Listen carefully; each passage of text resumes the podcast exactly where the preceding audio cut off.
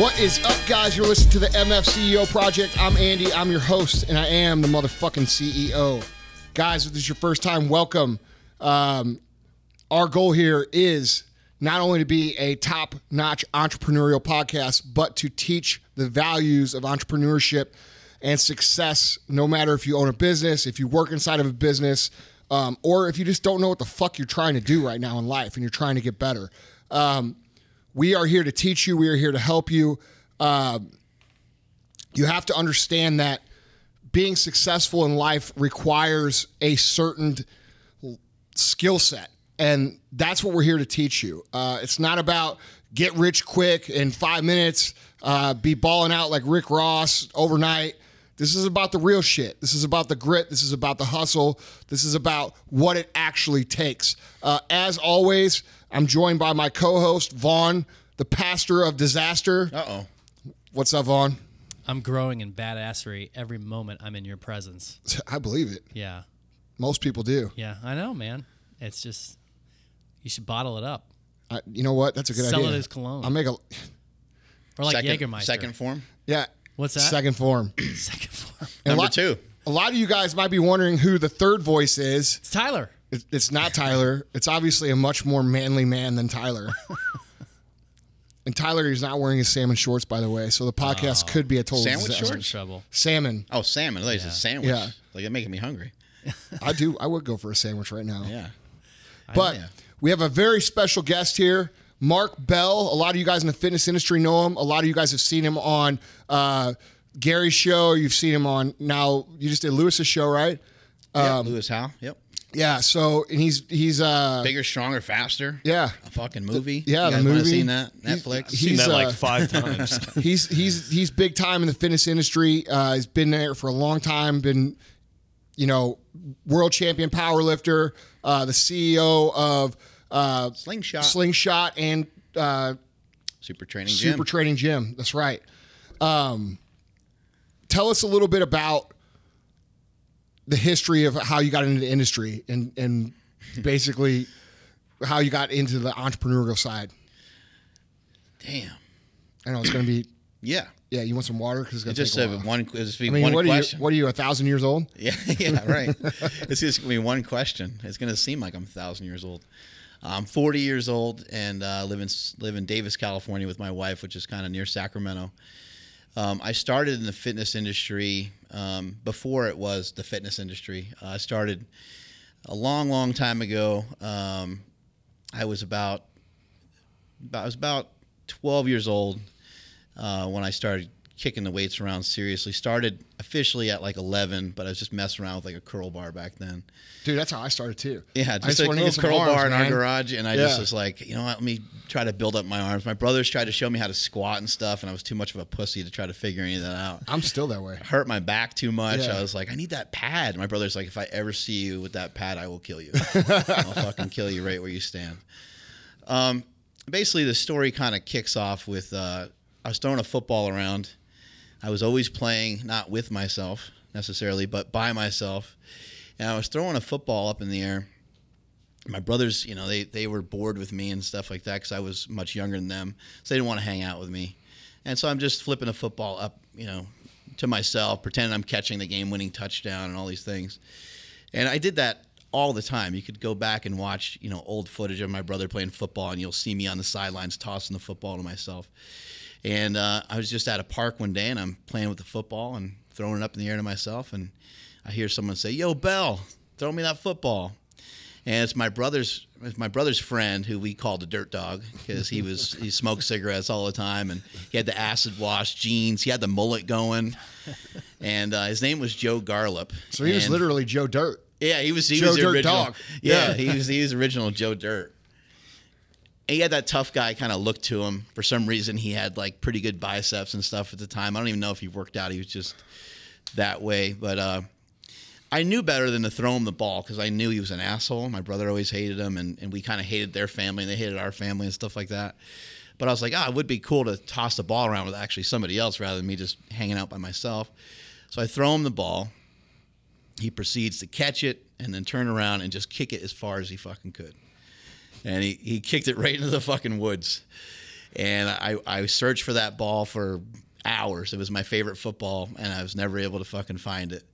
And so from that day on, you can cut to like a Rocky montage, and I'm hitting it hard in the basement, learning how to bench, learning how to squat, learning how to deadlift. Because I'm like, you kick this that dude's will ass." never happen to me again. Yeah.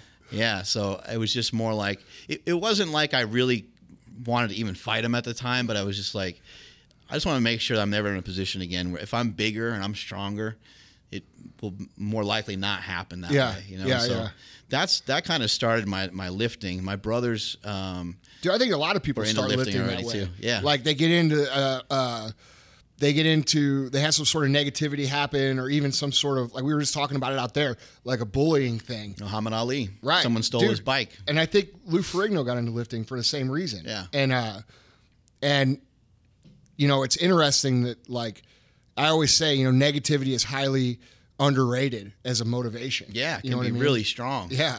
It can be really powerful. So, I mean, I just started kind of playing around with weights pretty much typically the way anybody else would. Um, but my brothers were older, and so they were showing me like some powerlifting stuff, and I was, you know, not really knowing what some of it was about, or not really understanding of what any of it would turn into. And maybe fast forward like a year or two, me and my brother are bench pressing in the basement. My cousin Steven is over. My cousin Steven at the time is probably like 16. I'm probably like 13, some somewhere in that range. and uh, my brother, my two older brothers, gave me the nickname Smelly because I hated to take showers as a kid. So they were always picking on me, and they always had to fuck with me. So my brother tells my cousin Steven, he says, "Oh, Smelly can bench 185." And my cousin's like, "What?" He goes, "Yeah, Smelly can bench 185." He's like, "There's no fucking way he can bench 185." He's like, "He's like, I can, I can barely do that." And he's, you know, older, right? And uh, my brother's like, "Well, we'll fucking show you." And so we went down to the basement and we started working out. My brother was always very careful with me, and he always had me do sets of ten and things like that. And he always tried to have me utilize the best possible form I could. And he was just very delicate with like showing me like how to do it the right way. And it was he was really adamant about that. I wasn't allowed to like max out. And so we start adding weight and adding weight and adding weight. And I get to 185 pounds and drop it down to my chest and just boom, just blast it up like it's nothing and then rack it. And my cousin's just standing there like, what the fuck? So my cousin tries it. He he needed assistance to uh, to get the weight up. His legs are kicking everywhere. But then we proceeded to go from 185 to 195 to 205 and 220 and so on. And we just kept going up in about 10 pound increments all the way till I got to 240 pounds. And I got up off the bench and my cousin was like, I don't know what the fuck that means, but that's going to turn into something. Yeah, that's awesome. And I mean, I remember that day, like it's, I remember it uh, so accurately. Um, just having just such a good feeling about myself. And so that's where it started. That's where the flame uh, was ignited. And, uh, you know, I'm, I'm still as, as excited today to hit the gym as I was when I was that age. I fucking love it. I Yeah. really do.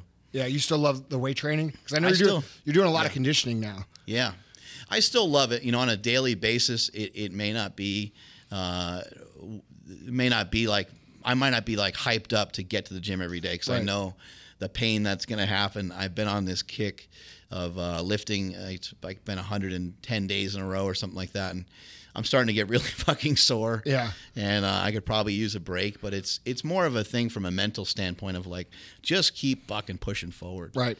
You know, just keep putting one foot in front of the other.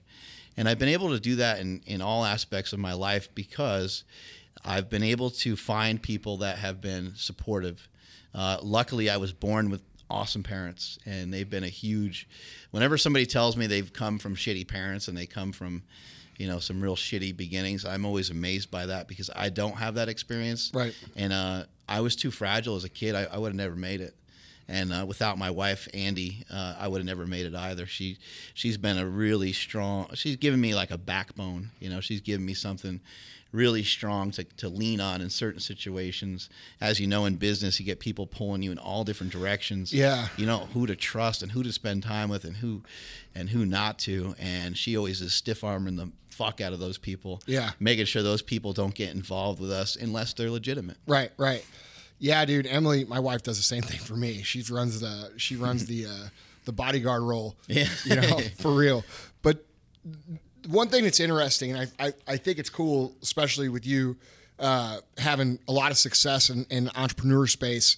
Um, and you, a lot of the guys I have in the interview, they're not lifters, right? right? So like this is cool for me because we're both lifters and Right. we're both around the same age, and it's, dude, I could. T- I, people that don't lift don't understand this, but it is literally the exact principles that you need to be successful as an entrepreneur. It takes discipline. It takes discipline. It takes showing up every day. It takes intensity every day. You know, it takes you walking out of the gym every day exhausted. Right. It takes you replenishing your mind and your energy, just like you would need to replenish your body. Parallels at 100%. Yeah, everything. And like so and the the thing about powerlifting and bodybuilding is that the discipline that it takes is 24 hours a day. And there's no other sport or activity, whatever you want to call it, hobby that's like that. And that's how entrepreneurship is. It's a discipline that's 24 hours a day.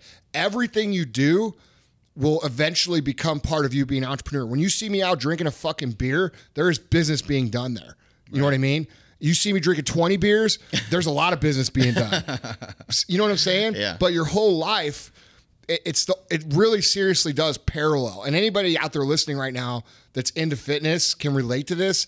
And one of my biggest frustrations with people in the fitness industry is that they can have all this discipline in this area of fitness, which I actually think is harder. It's harder for me than entrepreneurship. Oh, my discipline. workouts will always be way harder than any Yeah. business meeting I ever go into. Yeah, There's no question and about it. but then when it comes to like their other life, the rest of their life, it's like the rest of their life is a fucking shit show. Yeah. And it's like, bro, how can you be so disciplined with your diet, your training, your workouts, your mental discipline to do all this shit, but you can't get your fucking regular life in order to earn a couple fucking dollars so that you don't have to like be a fucking shit bum on your parents or whatever. right. You know, like, dude, you see these super successful people in the fitness industry who you think are successful, and you find out they're living in the fucking basement on a couch. They live with their parents. it's or like, what the whatever. fuck are you doing, man? Do you think that that's because they're doing it for a different motivation? They're doing it just to look good, whereas other people are doing it, yeah, to look good, but also to be as healthy as they possibly can. I think can. sometimes that's the case. Sometimes people have kind of the wrong uh, intentions from the beginning. Uh, for me, in particular, like I, I was, uh, I was kind of fortunate to have a weakness where I wasn't very smart in school. Like that ended. I wasn't being- either, man. That ended up becoming a really, uh, it, well, still to this day, it's a huge strength of mine. You know, people say, uh, you know. Don't put the cart before the horse. Well, I always put the fucking cart before the horse, Dude. I'll, I'll lift that fucking thing myself and drag it. You know what I mean? Like I, I will figure it out. Like I don't always make the right decision or the right choices, but I will work really hard to make those decisions correct. Dude, I fucking 1000% relate to that. I was a terrible student. I had trouble paying attention. It wasn't because I wasn't smart, it was because I just don't do good in that situation. This stuff And- sucks. Yeah, and ignorance boring. of dude, I think the power of success, a lot of it comes down to to to being ignorant Right. to how hard things are going to be and making a decision like we said last podcast it's not about the commitments that you make it's about making the commitments that you make the right ones you know what i mean and so many people want to like they they do want to have an order to things and like you know that's so cool that you said that because I started texting you, and I was like, "I'm coming out there, motherfucker," and I Yeah. don't even know. Like I don't even yeah, know you. right but why, like why am I coming out here? yeah. I don't know. well i mean But some great things are going to come of this. Exactly, Right? Like exactly. I don't know what's going to come of it, but it's going to be fucking fun. Yeah. And I don't. I also think that, you know, people that are listening to this, people that are just getting started, don't feel like you need stuff from people. Like I don't need anything from you. Right. Like, come out here, hang out. Hopefully you have time, and hopefully we can hang out and have a good time. But other than that, I don't. I don't need anything from you. Yeah. I'm, I'm sustained. Yeah. I'll never forget this. I, I was. Uh, I was in my gym, and uh, I've been fortunate enough to be friends with John Cena. I had a, a stint at dude pro we use wrestling. his we use his uh his his music as the intro on the podcast Oh, so good. Yeah. He's got he's got Yeah. a lot of great songs. But you've been friends with John Cena for, for many years. My brothers and I got him actually into professional professional wrestling, and so he's somebody that's still uh, in my life, and he pops around whenever he can, and and comes into super training. Well, the last time he was at super training, he's he slept. I, I tease him and I say that he slept in the parking lot, but he's sleeping in this like multi million dollar you know vehicle or whatever Yeah. the hell the thing is. It's uh, like a tour bus, right? Yeah, right. Has everything on it. yeah So I text him in the morning, and I'm like, oh, you know, it's when someone's from out of town, it's kind of nice to provide some amenities. Like you guys got us a hotel, and like you don't always know where you're going. Right, and right, it's, right. it's nice for somebody to. Uh, Make it feel a little bit at home. yeah, Right. yeah, make someone feel at home. So I'm like, you want me to bring you coffee? Like, you need anything? Like, I can cook something here. Like, just like whatever. Like, I know he eats, you know, he eats healthy and stuff. And uh, he like, no, dude, I'm good. And then we we texted back and forth a couple more times, asked him if he needed anything else, and uh, he just wrote sustained. Like, I wrote, I'm sustained. And I was like, I'm never gonna fucking forget that. That's a great way to live your life, and what a what a comfortable way to feel. Yeah. Like, no, I'm good. Yeah. I don't, I don't need anything. Yeah. You know, if you want something and someone's willing to like offer it or something, that's That's how Kinda- I feel too, man. one thing, I but feel no, like I'm that good. everywhere, like everywhere I go, and I almost feel like when people, like, I don't like people doing extra shit for me because that makes me feel like, almost like, I don't want to put them out.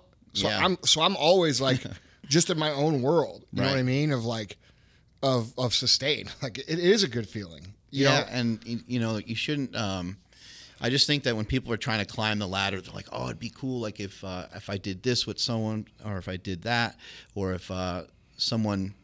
You know, someone gave me money for this or Right. that, and I think you're just better off saying, rather than thinking in those terms, how do I how do I work towards that? How do I just do it myself? Right. You know be sustained like be be be in charge of yourself Right. be in charge of, of what it is you're trying to accomplish Right. Yeah, man. I mean, I get that all the time in emails and too. People they think that like they're like, how do I connect with this person, or what's it going to take to get on your podcast, or what's it going to take to come hang out, or this or that. I mean, like I'm just like Show up. fucking show up. You can work out with us in the back every day at fucking four thirty. We're not going to tell you to leave. Yeah. You know, who knows what'll come from that? You know what I mean? Like that's how I would look at it. Yeah. It's just like it's. uh I was talking to um but not show up at your house. no, yeah, that happens. But Yeah. don't do that. Yeah, but I gotta mean, clarify that. Yeah, but but I mean, it's it just takes a little bit of balls, right? Like, Right. hey, you know, there might be some assholes out there that tell you to get lost, but what the fuck? You do that ten times, you're going to meet seven cool ass people. right You know what and, I mean? and nothing's ever going to come from from not having resistance and a, and a struggle and exactly. to go back your point about lifting is lifting represents that times a thousand you you can't get strong in one workout Right. you actually actually technically make yourself weaker every time you work out That's right. you might bench press 315 pounds during the course of your workout by the end of the workout you're distraught you're fucked up Right. um, but you should take all those principles that you know from training. At the end of a training session, somebody might ask you a question, and you're like discombobulated. You're like, uh, you can't even really answer it that clearly because you trained your ass off. Your workday should be the same way. Right. You go home from work, your hat should be all sideways, your shit should be all messed up, and you should be like, you should be ready to kind of like drop, like Yeah. fuck, man, like goddamn, today was fun, but shit, like put a lot of put a lot of effort into Yeah. today, and you feel like wiped out. Yeah. And I think you could take all the different lessons that you learn from your training and apply them into your everyday life. You're to get strong takes a minimum of 10 years. 10 fucking years. Like what a terrible thing to try to sell somebody. Yeah. like Right. hey, you want to come in and power lift? I, I got a great plan for you, Andy. It's called the ten year plan. I'm going to get you really strong and at the end of 10 years, Yeah. you're going to be like actually competitive in the sport and you'd be like, "Fuck, man." Yeah. 10 years of just kicking the shit out of myself. That's Yeah. what it's going to take. I went to the uh, Anna Academy uh, recently and was down there doing doing a workout and this kid comes in. He's like 17 years old. He squatted 765 pounds for 5 reps. Holy fuck. Yeah, and I was like, "What? This kid was a bowling ball, man. He was he was a big kid." And beautiful squats too. The form was fucking on point and I was like, "God damn." I'm like, "Son of a bitch." I'm like, "I think this is an outlier." Like I always tell everybody, it takes 10 years. Yeah. And I'm just sitting there shaking my head, and I'm like, my theory can't be wrong. It can't be wrong. So I'm, I'm watching him, you know, work up and go up in weight, and he's just, he's just crushing these weights. And I, I go over to his dad, and I tell his dad, I say, this kid has one of the most beautiful squats I've ever seen. His form is unbelievable. A lot of times, these guys that are young and strong, they're just young and strong, and they're just like reckless, Yeah. too, right. right? Right. This kid's form was spot on, and so I, I tell his dad, and his dad goes, well, it fucking should be. He started when he was seven. There you I was go. like, my theory's correct. yeah. Yeah. You know? But I mean, it's going to take a long time. And Yeah. what do you know about business when you've been doing it for three years? No, and that's the parallel, right? that much. The parallel again, ten years. You know, dude, I in in my fucking and dude now with the internet and technology and the ability to like Yeah. podcast Can be and- accelerated oh, learning, yeah. te- totally. And so like I don't, I always say ten years, but that's in like my era of when I started. You know, there wasn't internet, there wasn't podcast, there wasn't social media. No computers back in our day. No, no, and and and now you can accelerate that, but you can't. You you still have to put in the time, man. And like when you think about like why fitness and and entrepreneurship are so parallel, you know, for that ten years that you go in to train, you know, you're not every day thinking about, you know, hey. uh I'm going to be fucking world champion power lifter. Right. You you actually come in today with this goal of like, hey, I'm going to fucking do this today. Right. I'm going to bench this today. I'm going to squat this today. And when I walk out, I'm going to feel that sense of pride that I did the best that I could. And and it's just, it's about today. It's about winning today and linking those days together over time. And you fall in love. Real entrepreneurs, they fall in love with the process. With they fall just like just like powerlifting or bodybuilding. Right. Those guys who are excellent, they're not necessarily thinking for the show or the meet. They're thinking about killing it today, and it just happens to be that every workout fucking matters to them that much, and that's what ends up making them great. It can be overwhelming when you try to think about being great. Right. You know, I think everybody has this mindset that they want to be great, but then if you really try to break it down, like, what do you mean great? Great in whose eyes? Right. For me, I got three people I need to be great to, and that's it. It's my wife and my two kids. If other people think I'm great, then that's fucking cool. Yeah. that's that feels like a good pat on the Yeah. back. But uh, the love I have inside inside my home, you know, the um, one of the greatest quotes I ever heard is, uh, you know, if you want to have the greatest impact on the world, go home and love your family. Like, Yeah. what a what a cool what a cool statement because that's where it needs to start. Like, why do I need to matter to you Right. that much? Right. We don't know each other that Right, well. right. I need to matter to her. I need to matter to my kids. My son said something crazy a couple weeks ago where it just like floored me.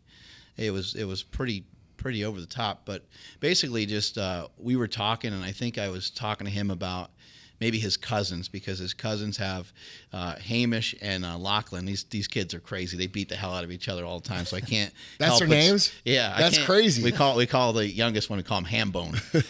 these two are like straight out of the WWE. They beat the fuck out of each other all the time. And so we were talking about, you know, them being brothers. And Jake, he only has his sister Quinn, and he kind of said he wish he wish he had a brother or something like that. So we were talking, and I was like, "Oh yeah, it's kind of cool because you know ha- Hamish he gets to look up to his brother, and, and I and I got to look up to my brothers. And then Jake said, "Yeah, and I get to look up to you." And I was just like, "Whoa!" Like you That's know, cool. I understand that I'm a dad and I have Yeah. been for a long time, but what a goddamn uh, wake up call Yeah. to like really understand like this guy's watching everything Yeah. I do and everything I say, and I need to really pay attention to that a little bit more. Yeah. Yeah, man. Fucking crazy. y- you know, uh, we don't have any kids yet, but I know like I've raised, I've quote unquote raised a lot of kids Yeah, within the, the time of the 18 years we've been in business. Right. Hundreds. And, uh, you know, I, I forget that sometimes, like we talk about leadership and, um, you know, like I just talked about, we, when you got here, I mean, I was on the phone and I was on the phone with a guy who recently left the company Right. and I was doing an exit interview and I like to do exit conversations with people when they leave for a couple reasons. One, it, you know, if they're leaving uh, under some sort of like disagreement, which this happened to be that case, I want to know. I want them to get it off their chest, whatever. they know was. going into it that it's an exit interview. Yeah, they yeah. already know that they've been. Yeah, right. Let and, go. And and so and so I I want to hear their point of view because a and a lot of CEOs they get really upset with their employees they quit or have an issue like they're right like dude I try to look at it as a learning experience like okay um, what are the issues is it a legitimate issue do I need to fix certain things and we had a really good conversation about uh about some of the things that could potentially be better and I think that you know even as a and I consider myself a pretty pretty good leader. I think most of the time I'm doing a good job, especially leading an example. But he pointed out a couple cases of really small shit that that I hadn't forgot I even fucking did Right. that meant a lot to him. Right. You know what I mean? And and were legitimate points that he made. You're trying to make people more productive. You're not sitting here trying to make people feel bad. No. You're not trying to knock people No, down. no, no, And- but- and, if you say something that's too harsh or too Right. over the top, sometimes it comes off the wrong way and it, it could really be super negative to Dude, not only exactly. that person, And but maybe a bunch of other people. and if too, I have a downfall in my leadership ability, it is that it is that when I communicate, it can be very direct, like very direct. Right. And I feel, and where I see it as very direct, like, hey, I'm trying to fucking help you. That's my job because I'm not your friend. I'm not your fucking buddy. I'm your coach. And your coach cares about your performance because they want you to fucking be good. Right. And that's how I look at it. So when I see somebody doing something, I'm very fucking direct with them. And and sometimes, you know, dudes just ain't hearing that because they hear the emotion behind it Right. and they hear they hear it as you don't like me or you're upset with me or you think I'm a piece of shit. When in reality, that's just how I communicate. So it's if I have a downfall in leadership, it's definitely that. a lot of things can be misinterpreted through something like a text message or something like that, too, which Absolutely. is different than a phone call. right? Absolutely. And uh but you know, my point to, you know, the you know, those guys do look up to me and sometimes I forget how much they do. You know what I mean? Like I, I forget how much somebody's paying attention. Right. And if they see you uh, you know, cut a corner or they see you do Could something be that- anything. Could be you like just not being on your diet anymore and gaining Right. weight or like not or, lifting or saying anymore. something and not following through with it. Something even small. You know, and and uh, You're be I think around them all the time. a lot of guys in business miss they they may, they don't realize how close their employees are paying attention to Right. it. You know what I mean? Yeah. I mean they're watching everything. So let me recap a little bit. I want to draw out some of the things that you've said. Uh, daily discipline, obviously. Uh, you said, I love the statement you made of not putting the cart in front of the horse. I always put the cart in front of the horse, which Yeah. I would, the way that I interpreted that is you don't overthink things, you act. Yeah, And then do, you yeah. just kind of trust that Yeah. things are going to work out. But you do it and you figure it out. yeah. Well, we have a you know an, an interesting. My wife and I have an interesting uh, relationship. Um, you know, I, I'm a dreamer, and then she's a doer. She's someone that can handle a lot of tasks in one day. She's very, very smart and very organized, which is quite the opposite of myself. So, when you have somebody kind of dreaming of something, but then somebody else who can help with the follow through and the execution of it, uh, that ends up making such a huge difference. And the belief factor too. Like, dude, you know, uh the to have someone there who when you say something like it could be it could it could because you're gonna say shit Yeah, it to your hasn't spouse. always been that way. Right. You're gonna say some shit to your I don't know spouse. how that- much belief was there was in the beginning. But Well, there's a lot now. The good thing about accomplishing a few things is that you the belief becomes stronger on what you can accomplish. Right. You know, and I like I know like I could say anything to Emily like, "Hey, I'm gonna fucking become an astronaut," and she's gonna be googling astronaut school. Well, here's when it starts. It starts. You know, do you want me? Do you want me to book your ticket? You know what I mean? And that's a good type of relationship to have, man. You know, a lot of a lot of people don't have that. We get a lot of relationship questions for the podcast Right. about like how important it is to have people in your life that support you, not just your wife, especially your wife, your husband, but not just that. Like, dude, the people you surround yourself with, who you communicate with, dude. You don't need to have a trillion friends. You don't need to have a thousand friends. You're good. Have, dude. I got like three friends. I got a bunch of people that I fucking know. Right. You know what I mean? I got a lot of people I care about, but not that I would call and say, "Hey, here's what I'm thinking." Right. You know what I mean? Mm-hmm. And and I only call people I know that that that trust the abilities that I have because, dude, it takes so much energy to build something from scratch Right.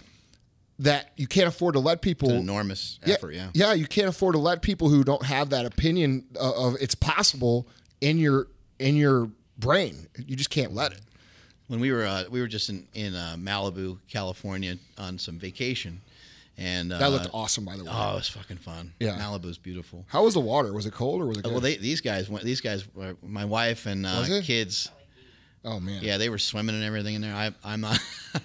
I'm not about to get in the ocean. Yeah. I'm not a risk taker when it comes to that kind of stuff. I like, keep my, I like to keep my fucking feet planted on the ground. No like, no skiing, no skateboards. I saw you when you guys were in Tahoe and you were like on the boat. Everybody else in the fucking water. Yeah, yeah. I'm like, yeah, I'm not doing any of that. Terrified. I don't swim. I don't swim very well. I'm good pretty You're at. not jumping in if anybody sees a fin or anything. I'm good at drowning. That's about. That's probably probably about my. I my was best wondering thing. what the fuck you were doing on the boat, Yeah. snapping. Everybody else is swimming. Yeah, everybody's always like, there's there's always pictures of everybody else, and you don't have any any pictures like doing whatever it is they're doing. But, um, you know, people ask a lot of times, how do you how do you balance stuff, you know? And I, I want to address that just a little bit because I think, and you you probably said something like this similar because you probably recognize as well is that when people are, are truly gifted and truly talented, and you, end up with somebody like an Elon Musk, or or the the uh, owner of uh, Amazon, you Right. end up with people like that.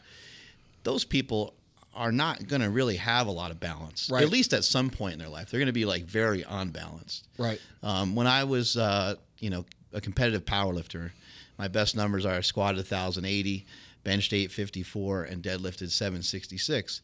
I was unbalanced. Like that was my passion. That's what I lived for. 24 hours a day. Unhealthy too. Right, You yeah. know, 330 pounds. You know, I could lift like a motherfucker, but I wasn't balanced. I, I was, you know, conditioning wise, I had none of that or anything. But the way that I've been able to pull balance into my life is to be more inclusive rather than exclusive. So when it comes to family and business, I usually just bring them together. You know, so like on this uh, trip that we went to uh, uh, Malibu, um, I went a day early. My family joined me the next day. I got a couple things done the day before. Met with Lewis Howes, met with Charles Glass, and a couple other people for YouTube content and just business stuff in general. And then the next, then a day or two later, uh, I met uh, at Bulletproof Coffee with my brother and uh, and my wife and my kids um, with the owner of Quest Nutrition and also the owners of a startup company called Keto Cookie, and just you know it's like they don't have to not be part of that. Like like having my kids at a business meeting, having them hanging around and like fucking around would be inappropriate. So my kids they they went with my brother somewhere. But my point is is that everything always seems so difficult or everything always seems so hard, but it's really not. If you just break things down and try to slow yourself down for a second and just make some sense of it. And so that's what I'm always trying to do in, in these different things that we're, we're working on.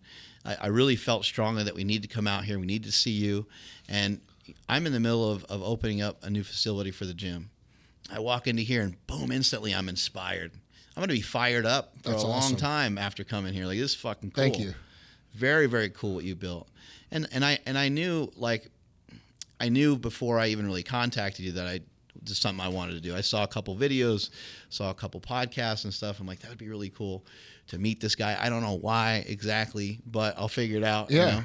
But the second I stepped foot in here, I was like, boom, that was it. Yeah. I can I could go home. Yeah. All I need to do is see the facility. Like That's hanging cool. out with you is a whole other thing Yeah. too. It's awesome, but just seeing the facility Yeah. and seeing everybody flying around in their first form shirts. I mean, Yeah. I, I probably ran into uh, 40 or 50 people. Everyone came right up, introduced themselves. You know, I forgot everybody's name because Yeah, there's yeah, so many of them yeah. coming at me. Uh, but what a cool thing! Everyone, everyone's wearing like the same shirt. Yeah. Everyone's fucking on board. There's people busting their ass in the Yeah. warehouse. Yeah. Really super We're fortunate, cool. man. We got a good crew here. Um, the the you know, we connected through Tony uh Sentmanat. Yeah. Real World Tactical. So uh Goddamn savage and a half right there. Well, dude, when he when he te- he's like, hey, because I knew who you were, I, we just never connected. Right. He's like, hey, man, uh, I want you to connect with my boy Mark Bell, and I'm like, fuck yeah. So I mean, like that was what we were talking about before the podcast. Like, Right. You know, I love Tony. I love hanging out with Tony. He's my kind of dude. He's And- nuts. right? And if he said, yeah, exactly. But uh, you know, when guys like that, you know, recommend to meet somebody, you, Right. you have to say yes. You know what I mean? And it's going to work out awesome. Right. But um, I like what you said about integrating the family and business, and I feel like if you look around and you really have eyes to see, you can see that a lot of the movers and shakers in every industry have done that.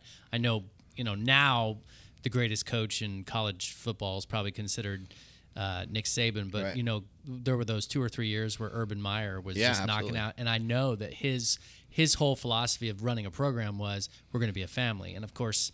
That's the way First Form is, you know. Yeah. The whole company is it's it's a big family. Yeah, And it's for sure, the way dude. that You spend that much integrate. time together. Yeah. That's you're gonna naturally uh, develop those something helped relationships. shape the uh, it's helped shape the Manning family. Yeah. Um, even though the New, New Orleans Saints sucked, they weren't very Right. good, but they had a very family oriented organization, and they would invite the families to practice. I think like twice a week, and so Peyton and his brother Eli, they were at every practice with their dad all the time. Right. They got to kind of witness that firsthand and you And know, see what it takes. Right. Yeah. Now they're you know unbelievable. Right? Yeah. See, I have a, that's an interesting takes because I can't. That I'm glad that you brought that up because I, you know, with not having kids, it's it's not an issue for me. Right. So I've never been able to like. Whenever we've addressed it, I've always. But it's important that your wife knows who you're meeting with. Who are these people? Oh, and you yeah. could say, "Oh, you remember you met so and so." Yeah. Like her meeting them is so much different than you just saying, "Oh yeah, I'm going to meet with this like fitness chick because we're going to do something with her." It's like that's she might be like, "Well, wait a second. right, right, right, Like- right, right. Especially in the fitness industry. Right. Right. Yeah, but like what I always tell people, especially when they're young, and how it was for me, and this is I think how it was for you with powerlifting. You know, balance can be looked at a bunch of different ways, and the way I always looked at balance was I'm going to give everything I have for this the beginning part of my life, like the 19 years old to, you know, basically, I don't know, three years ago, like where I had no fucking life, and and that and then I would live the rest of my life with with with whatever the fuck I want to do. Right. You know what I mean? And that's worked well for me. And I encourage like younger people, you know, to if they're wanting to be successful entrepreneurs, to really think about what balance means to them because a lot most people we ask them what balance means, they look at it on a daily scale.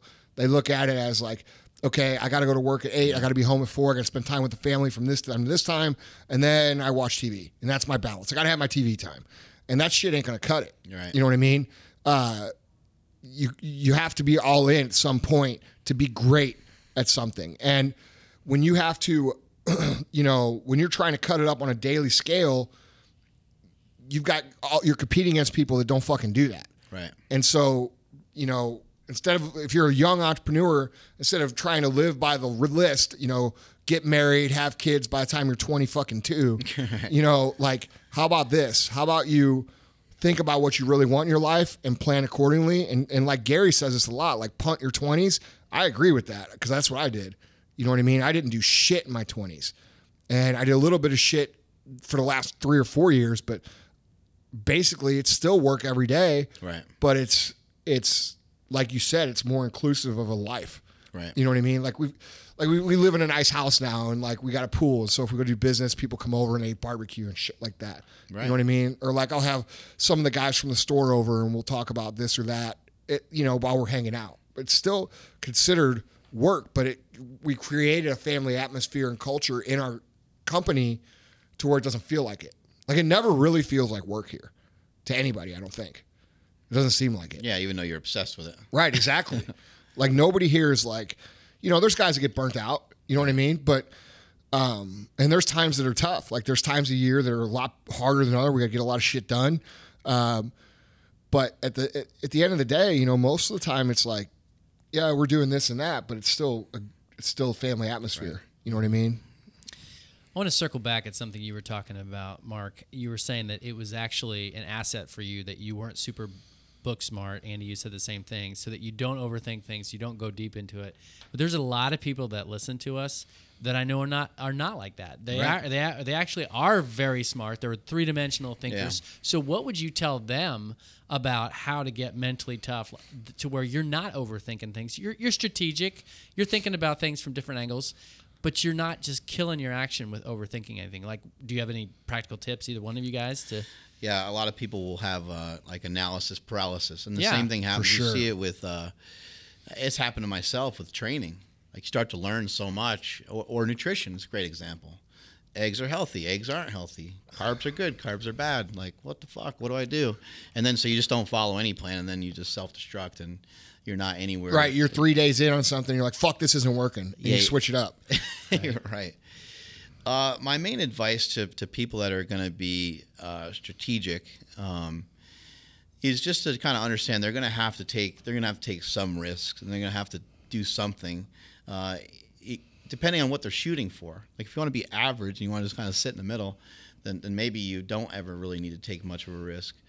But for myself, even though even though I'm a dreamer, there's never really been a time where I put myself in a compromising position, especially from like a financial standpoint. I mean, the first order of slingshots, we, we put out like 25 grand or something like that. So, and, and when you don't have any money, that's an enormous amount of money. Oh, yeah. When you don't have any dough. Yeah. That's 25,000 times more than the money that you actually have. Yeah. right?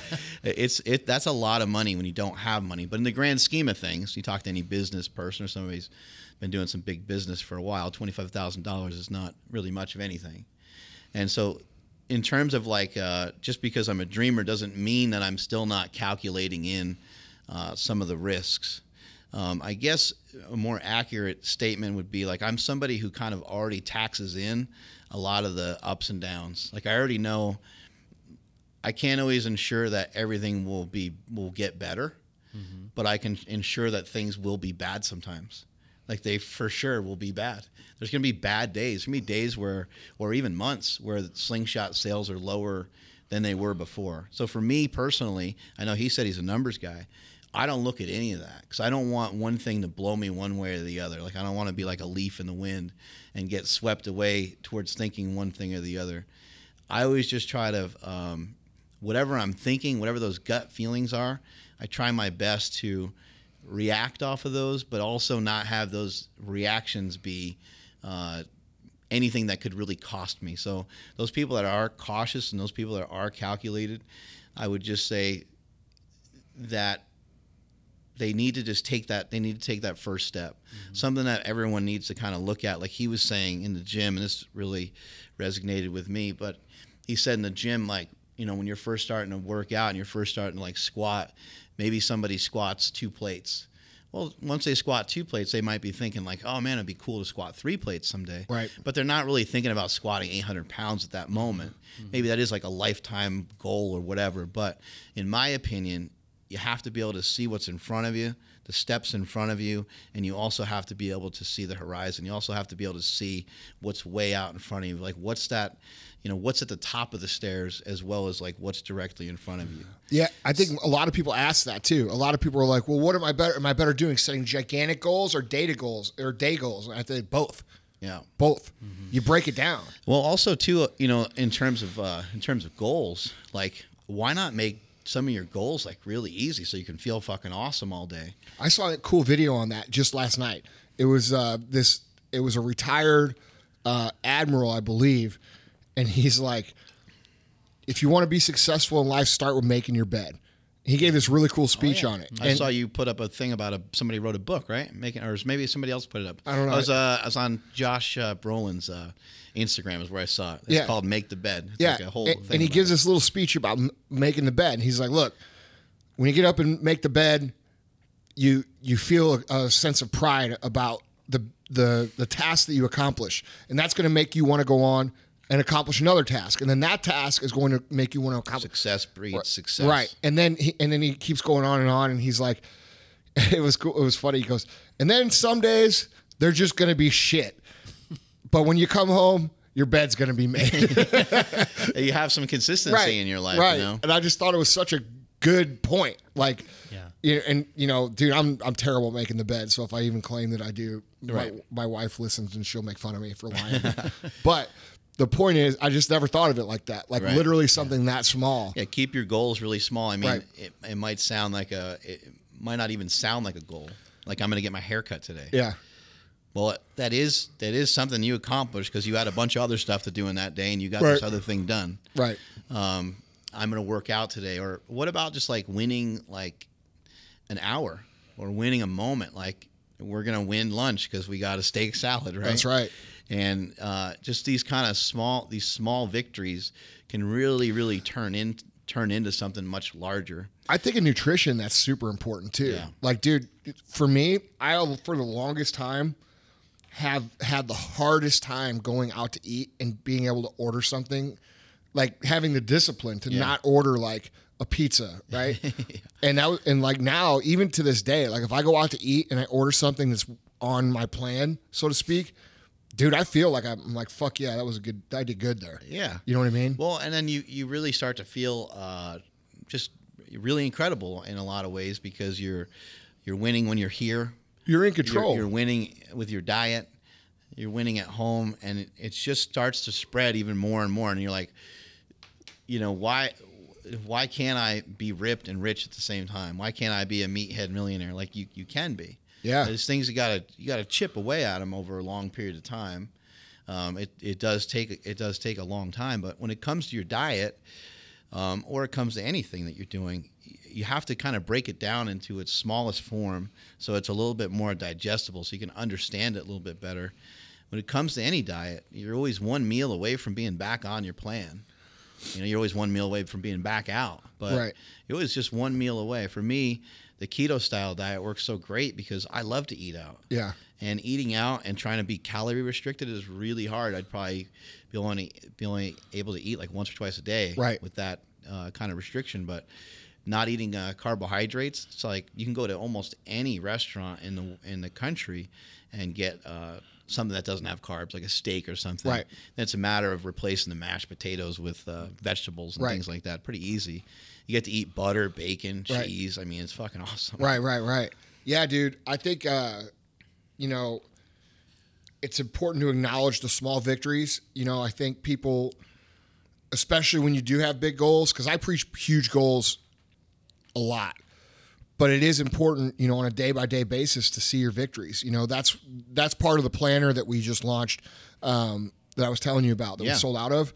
You know, the power list planner. Basically, it's just a list of five daily things that you need to win today. Right. You know, for for you to count the day as a win, and, and you know, you go to the next day, and if you win your five days, because I believe that It'd win, be a huge mistake for you to sit here and think, oh, you know, first form's not in this position, so it's a failure, it's a right, disappointment. right, exactly. Like no, no, no. It, this is this is an awesome victory, and why not keep that fucking momentum going Right. to wherever you foresee it being in Right. five years? Right, and it take you know when you're a driven person, it takes a it takes discipline to not feel disappointed because you always feel behind. Yeah, You know? satisfied athletes suck is what I always used to preach when I was a football coach. It's like you don't want, but at the same time, you do have to appreciate the stuff that you have. You really do. Pe- Yeah. the people around you.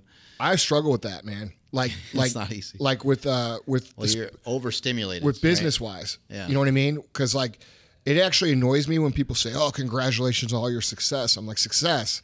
We haven't fucking done anything. Yeah, get started. Like this is one tenth of what we're gonna do." Right. You know, and but they don't realize that they're being polite.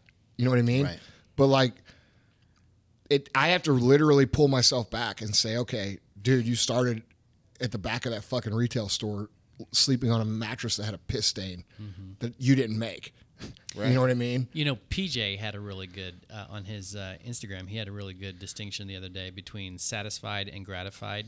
Right. That that successful people are never satisfied, but you can be gratified. At the end of the day, you can say, "Man, I'm I'm I'm thankful that I reached this level today, or I advanced this Right. much today." And I, I think that's a good distinction to make. Yeah. Yeah, you, know? could still be a little frustrated that you're maybe not as far along as you want to be. Yeah. Right. Yeah. Definitely, definitely room for that. I think one of the things I see and and one of my favorite. Uh, whoa, who let the dogs out? Well, mailman's here. yep. Mailman just died. The dog attacked yeah, him. yeah. We had a dog attack out uh, outside Um, the studio, guys. Yeah, the uh, one of the, one of the people that I admire right now a lot is is Conor McGregor. Yeah. and I I just love the way that that guy's able to diffuse uh, situations. And yeah, like he's real brash and he's over the top and he's going to be like cocky and everything, but he took that uh, that loss that he had, Dude, that um, was awesome. To Nate Diaz, wasn't it? yeah, to- he, he took that loss like a real champion. You know, he was like He's humble. he was the better man for today. Yeah. I tried to do a couple things and I and it didn't really work. And um, had I stayed at this body weight a little bit longer, I think I would have done better. But he didn't discredit him and he didn't No. say I would have beat him. No, dude. He's like, I think I could have done better. Yeah. But he's he got a very uh, like stoic mindset to Yeah. where he's not letting anything uh, pull him in the wrong direction. And he's talked himself into this Mayweather fight. Yeah. He's gonna win. Yeah. Like it's in his fucking brain that Yeah. he's gonna win. Yeah. He, he knows it for sure. Yeah. And the momentum is mounting, and a lot of people are now like, he might win. Yeah. Well, now the advantage and all that momentum and all that energy inside that building on that night is going to be on Conor McGregor's side. It is. With every punch and every whether he lands one or not, the crowd's going to go fucking crazy. Yeah. That's going to play into Mayweather's strategy. Yeah. And who the fuck knows what can happen then? Dude, I think that's the best thing about that fight is nobody fucking knows. What he knows. Yeah, and everybody's all the guys picking McGregor or uh, uh, Mayweather. Mayweather. Yeah. they're they're you know they're like, oh yeah, you know, Greatest boxer ever. yeah, and it's like, dude, look, man, there's at least enough doubt in this fight that you can't say for sure who's Yeah. gonna win. I, there's just no and, way. And McGregor is the one who has planted the seed. Yeah. You know, and, and Mayweather Mayweather can't go through throughout his whole career unscathed. They, Yeah. they, they talk about him being the greatest boxer of all time. Well, you can't be the greatest of all time until there's been a really, really harsh struggle. Yeah. Really, a lot of, as we talked about throughout the whole podcast, a lot of resistance. Yeah. And he really hasn't had much. Right. You know, Ali had to lose to people that he had to come back and beat. Yeah.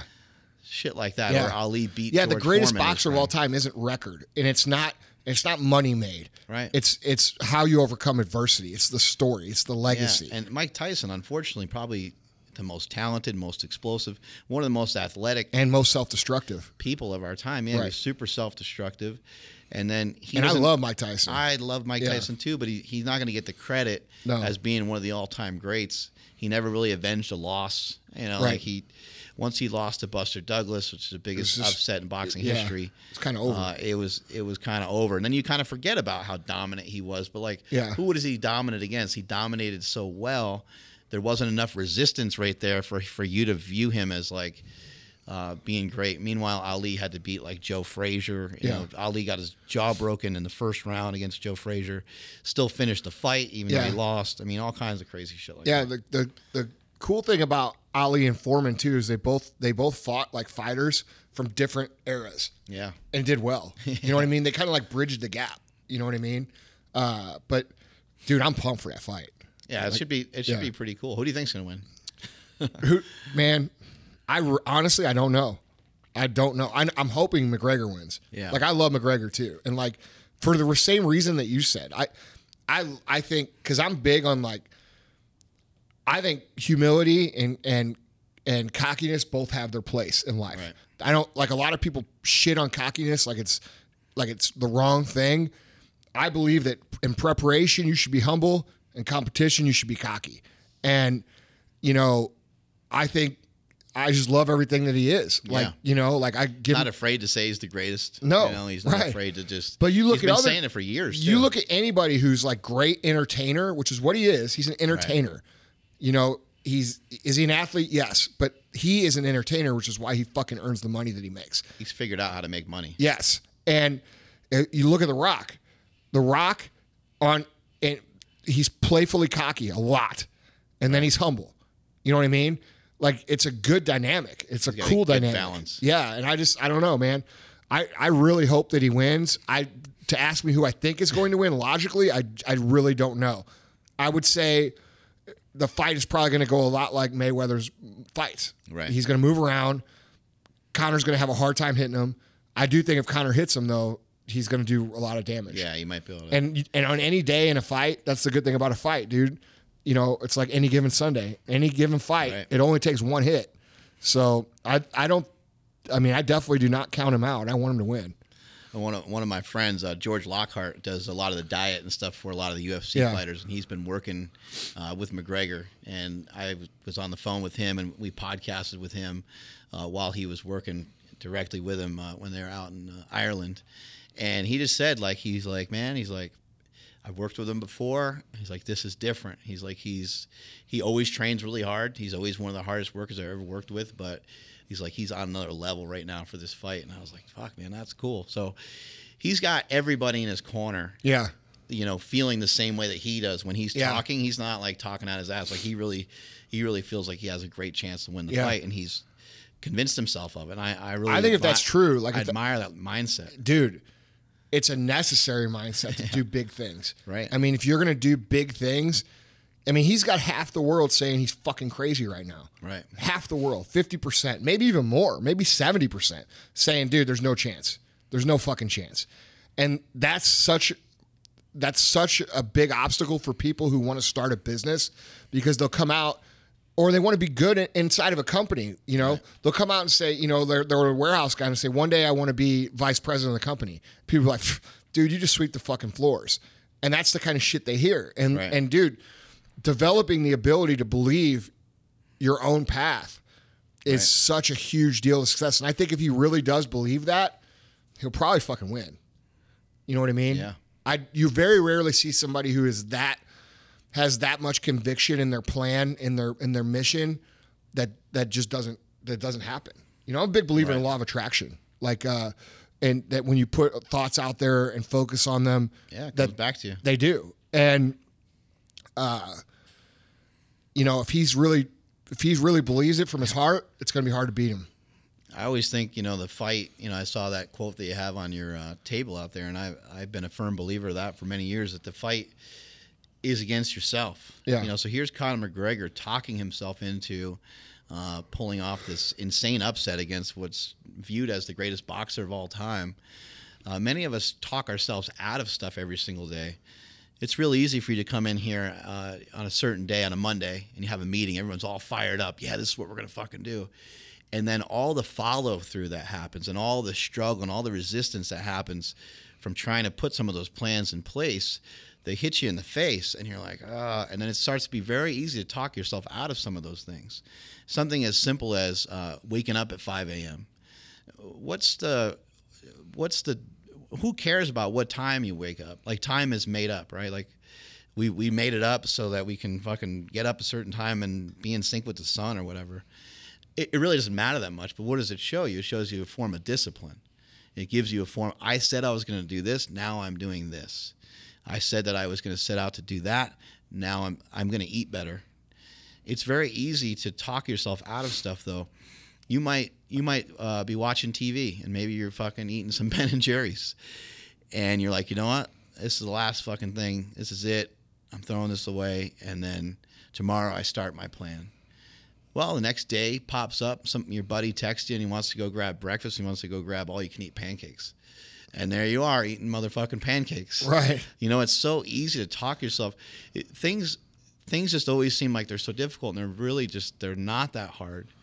Um, but the you know the uh, sexiness of uh, of not of not doing the stuff you're supposed to do is uh, more attractive a lot of times than doing what Instant you're gratification, supposed, right? what you're supposed to do. But each and every day we're faced with these corners.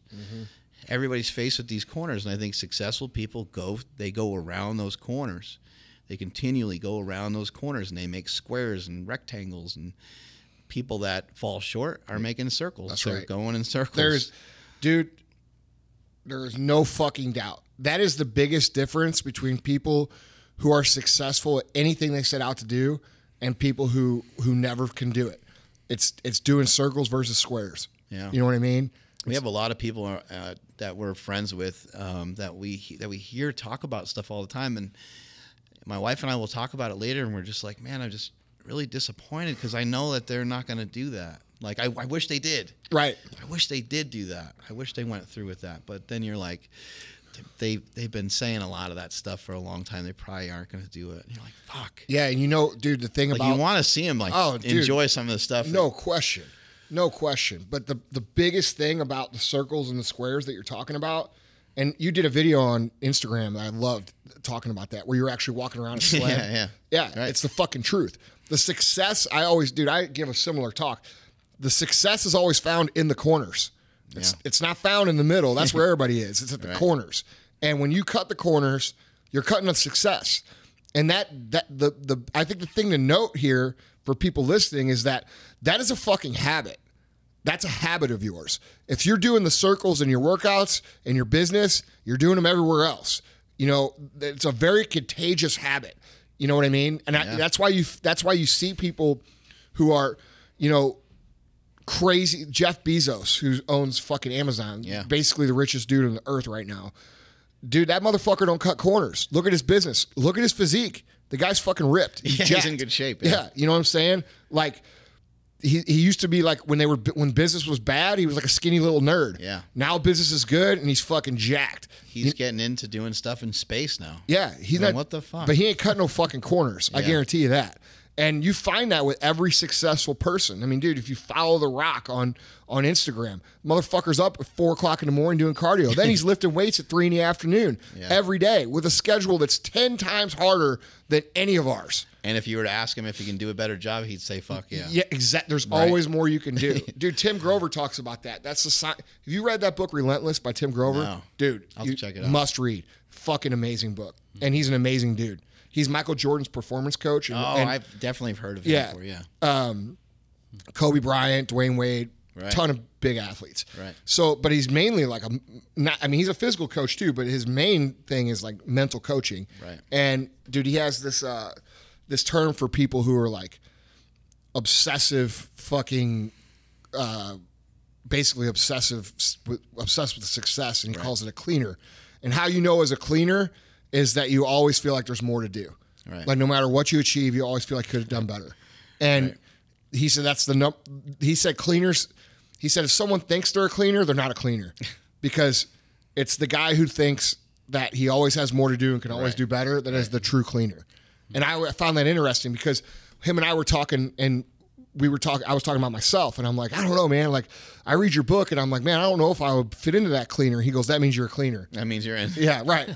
and he explained why. And I'm like, man, that actually makes pretty good sense. Yeah. You know, I still don't feel like I'm a cleaner, even after he told me that. I'm like, I don't know.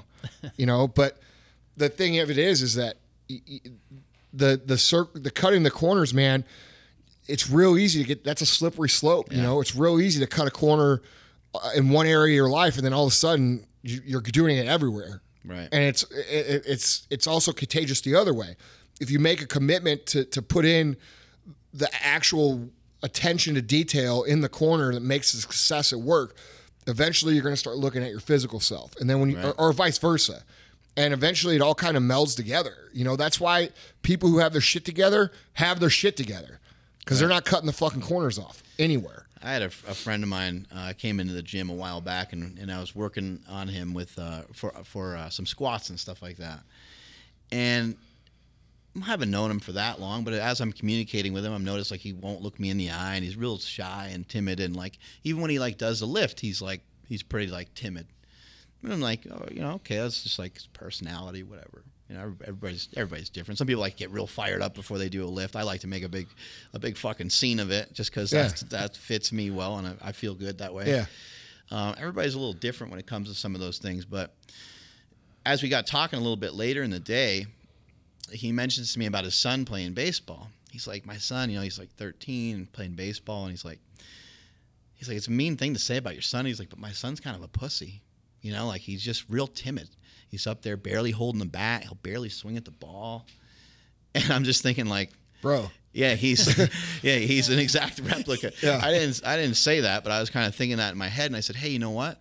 I said it's really hard to think back to when you were younger, the way that you really were. I Right. was like, you got a warp like everyone has a warped image of the way that they were. yeah, And for you or I to sit here, like we're sitting pretty in a lot of ways. Right. Like, we have things really fucking good. We have a really enjoyable life, and we have a lot of fucking fun every day. And it's kind of easy for us to look back and be like, I don't get it. Why don't Why aren't you fucking savage? yeah, Well, a lot of us didn't start out that way. A lot Right. of us started out very timid. Like for myself, I was I was crippled by the fact that I wasn't quote unquote smart. That like damaged me forever. I, I couldn't I I, quote- I quote unquote couldn't. I didn't think I could do a lot of things. I didn't think a lot of things were available. To dude, me. I had a fucking teacher. I didn't think I could have a me- regular job. I had a teacher straight up tell me you're not that fucking smart, yeah, dude. I had a teacher tell me I was on like a third grade reading level and stuff. I mean, it was Dude, when. I took my ACT, I had a, I had a teacher tell me that if I got an 18, I should be fucking thrilled. I fucking went out the night, so I'm like, fuck it, I don't care about the ACT. Right. I'm, you know, because I told him I wanted to go to like Duke or something, and he goes, and I didn't know where the fuck I wanted to go. Yeah, I, I just happen, thought yeah. Duke was cool, and he goes, he goes, yeah, he goes, uh, Andy, and I'll never forget his words. He goes, Andy, Duke's for like the cream of the crop. He's You're like, not there. yeah, and he's like, you you need to like think about if you get like an 18, maybe getting into like a state school or something. That's where you, that, that's where you belong. And I'm like, all right, well, fuck it, I don't care, dude. You know what I scored on ACT? A fucking 30. yeah, and they thought because my grades were bad that I wasn't fucking intelligent. Right. And, the, and it turns out that their classes were too fucking boring and not challenging. Right. So I didn't give a shit. You know what I mean? So, but the point is, is like, dude, people, I've had people straight up tell me to my face, Yeah. like, dude, you're not fucking smart. You're not capable of this. And when you're a kid, that's sh- why would you, why would you doubt it? right. You know what I mean?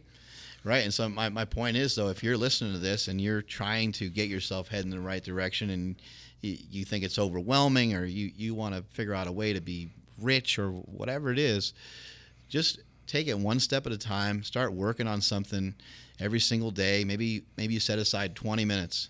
Maybe the only thing that you do right now, maybe the only action that you take, maybe all you do is read for 20 minutes or watch YouTube for 20. Like if you don't like to read, like I'm not a big reader, then I'll watch YouTube videos. I Right. watch all kinds of different stuff to try to learn uh, things that are kind of outside my comfort zone. I've I've done all kinds of things that have that haven't been comfortable for me. I, I own a uh, my wife and I own a publication called Power Magazine, and I'm the editor of Power Magazine, a guy that finishes high school on a third grade reading level. You know, so you got to be you know kind of willing to do some things that are outside your comfort zone. I made a fucking rap video.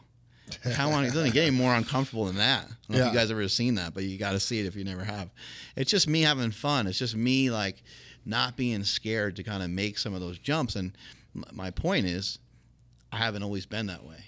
I became a savage or became a meathead millionaire through the process of fighting a lot of resistance every single day Right. and recognizing at some point having this clarity of oh my god i'm like swinging punches at everybody else but it's like fight club you know? Yeah. i should be swinging punches at myself. Yeah. i need to straighten myself the fuck out. Yeah. i need to get myself heading in the right direction. So don't feel overwhelmed. There's nothing to feel overwhelmed about. There's no rush. There's no rush to be successful. There's no rush for your your product to sell uh, 200% more. Like it'll just it'll just keep happening. Right, as you long as you created a keep com- great culture. Right. keep a great positive mindset. Continue to work every you're gonna art the work's already gonna be done. You already Right. know that's gonna happen.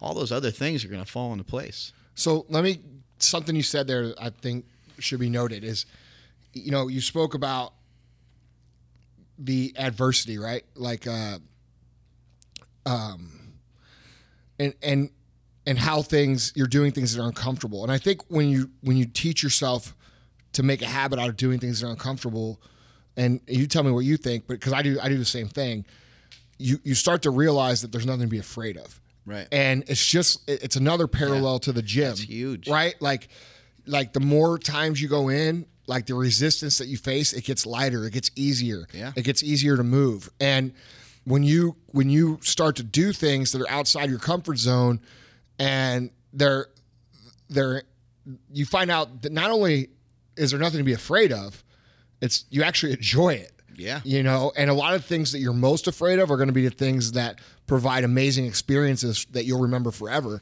And but i definitely think the most valuable thing there is you know once you make a habit of doing things that aren't necessarily comfortable you lose the fear of doing things. And i think the fear of doing things is what ultimately keeps people in the same spot. Yeah and there's nothing more scary than not moving forward to me. I agree. So that's what that's or what, frustrating. Yeah, Like, it drives what- me insane that's what drives me. And to try to stay in your comfort zone all the time you're you're not going to really get a lot of great results out of it.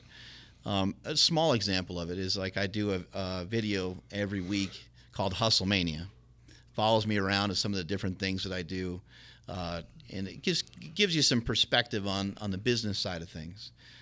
And view wise that's not going to have the same amount of views as if i bench 500 pounds for a few reps but the whole point is is that we're trying something different.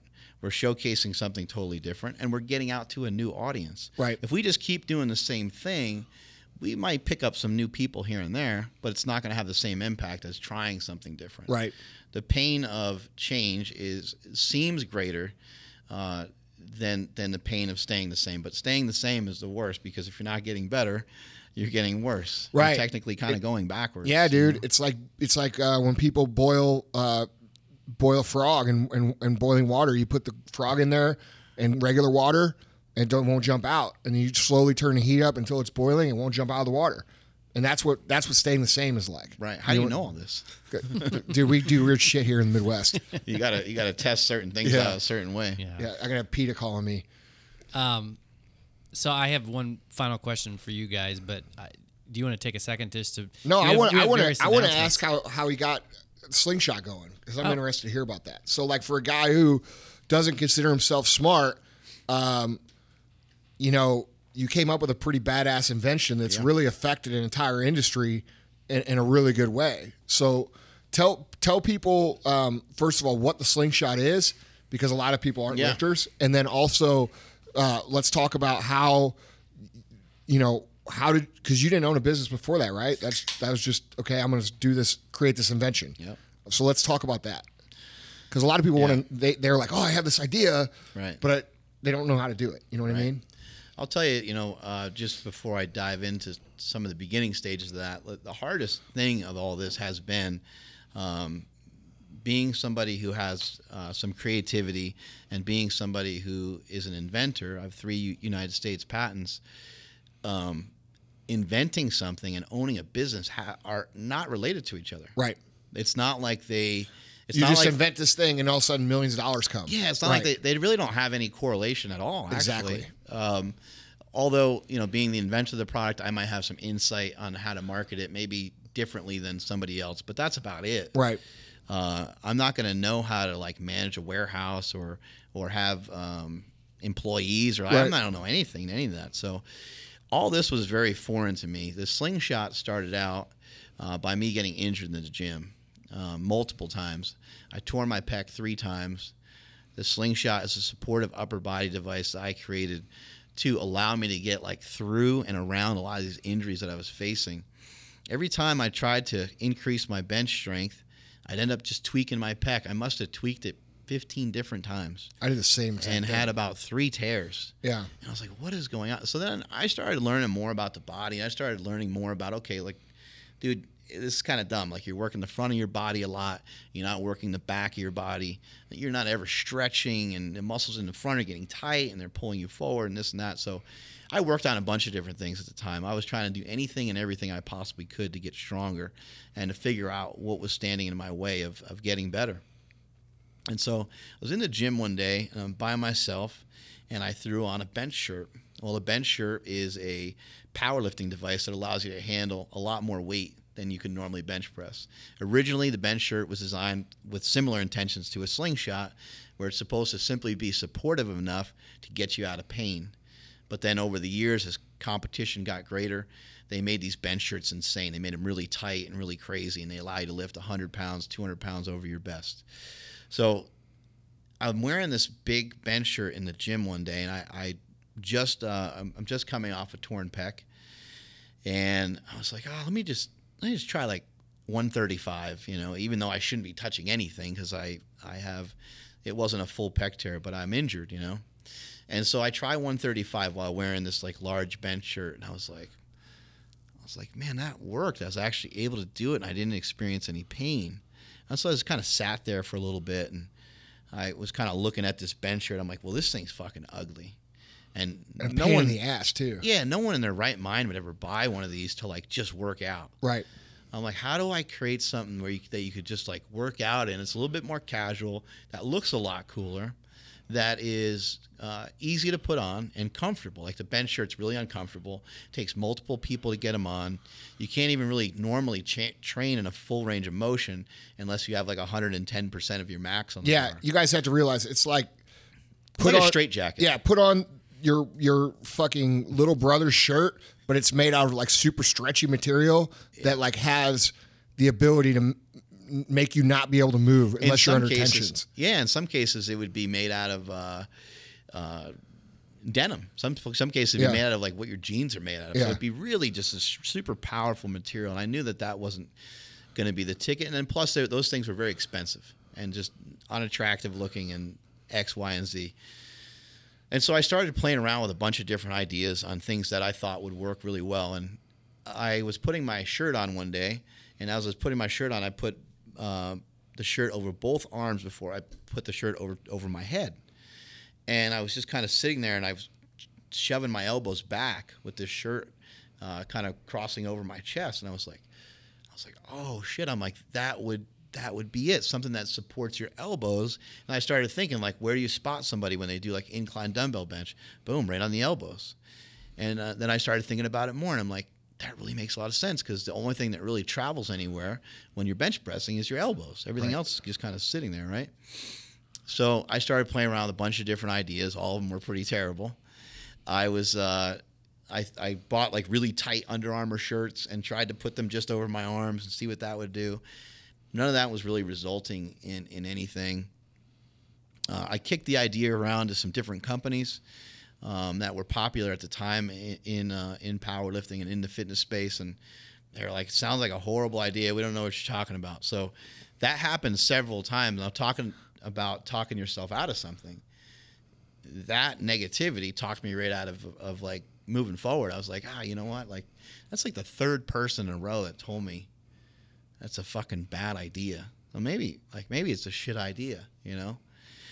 Then I have this conversation with my with my dad, and my dad my dad's amazing. I think every time he talks, there should be like a little bit of music should hit behind him because everything he says like this epic speech, Solid right? gold. Yeah. And he's like, hey, he's like, you know, did you know that this guy tried to do this this many times and uh, Heinz ketchup, it's got the 57 on it. It's like this because they're 57 thing. Uh, uh, the Model T Ford, it's it, it's T. It's from the the alphabet. They had A, B, C, D, all the way to T, and then the Model T is famous forever, right? Right. The Ford company and everything. So he's giving me like some positive reinforcement. I'm like, oh man, I, I just don't.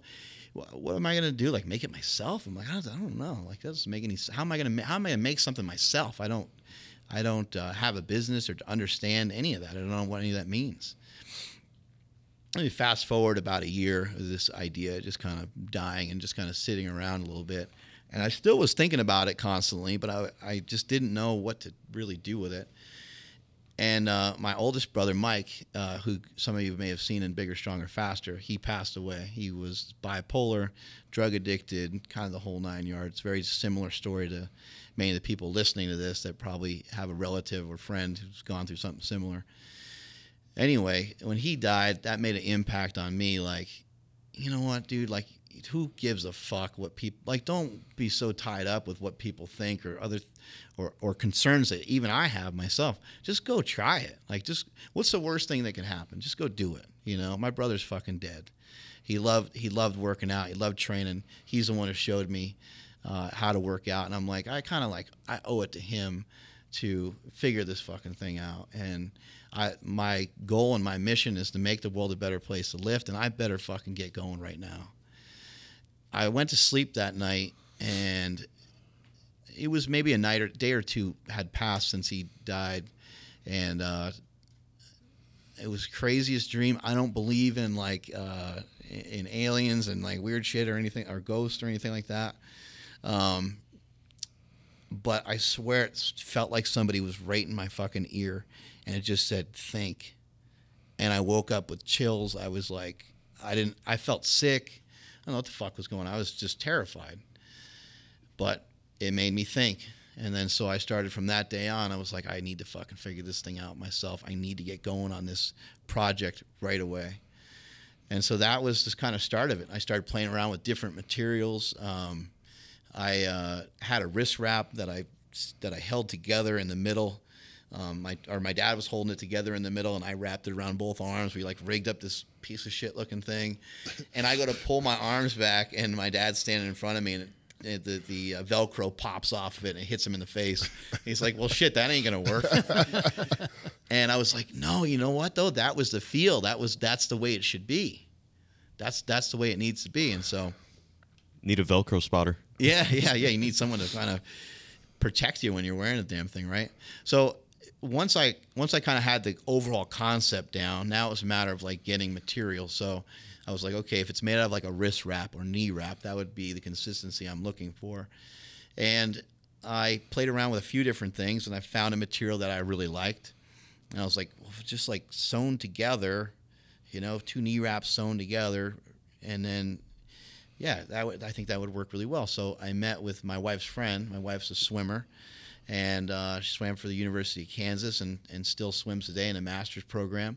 And one of her swim friends uh, made swimsuits for a lot of a lot of their friends uh, out of like this lycra material. And my wife was like, I think that she would maybe be able to sew this thing together for you.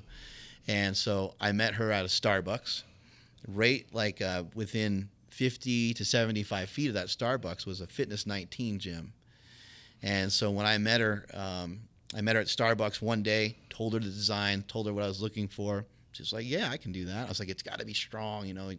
So she's like, "I'll just use strong thread. It shouldn't be a problem." So met her like the next week. She had a couple uh, prototypes done.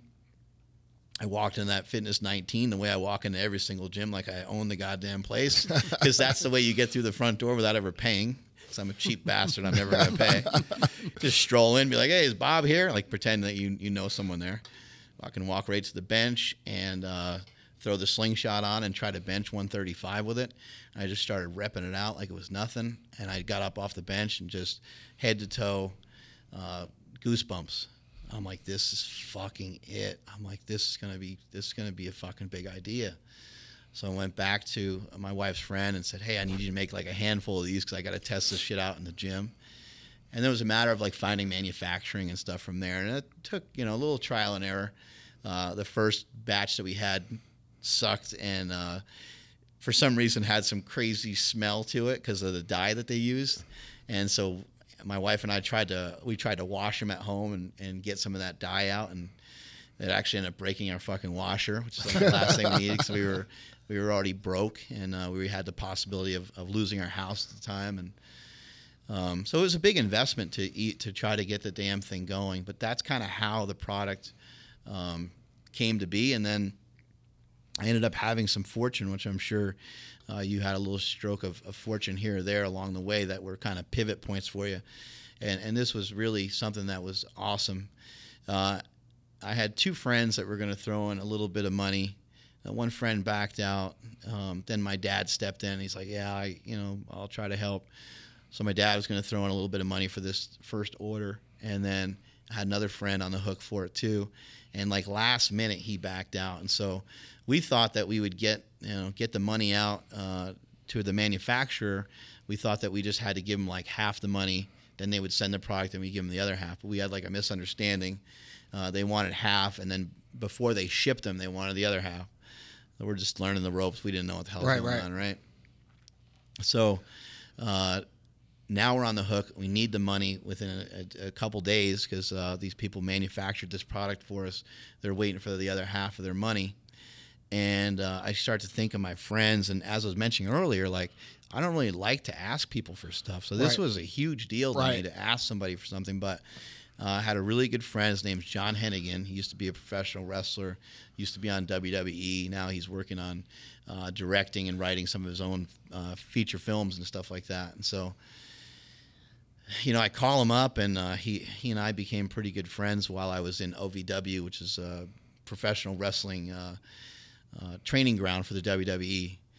And I was telling him, I was like, "Hey, man, I was like, remember that idea I was telling you about that, that product that I had? I was telling you about that slingshot thing. Remember all that?"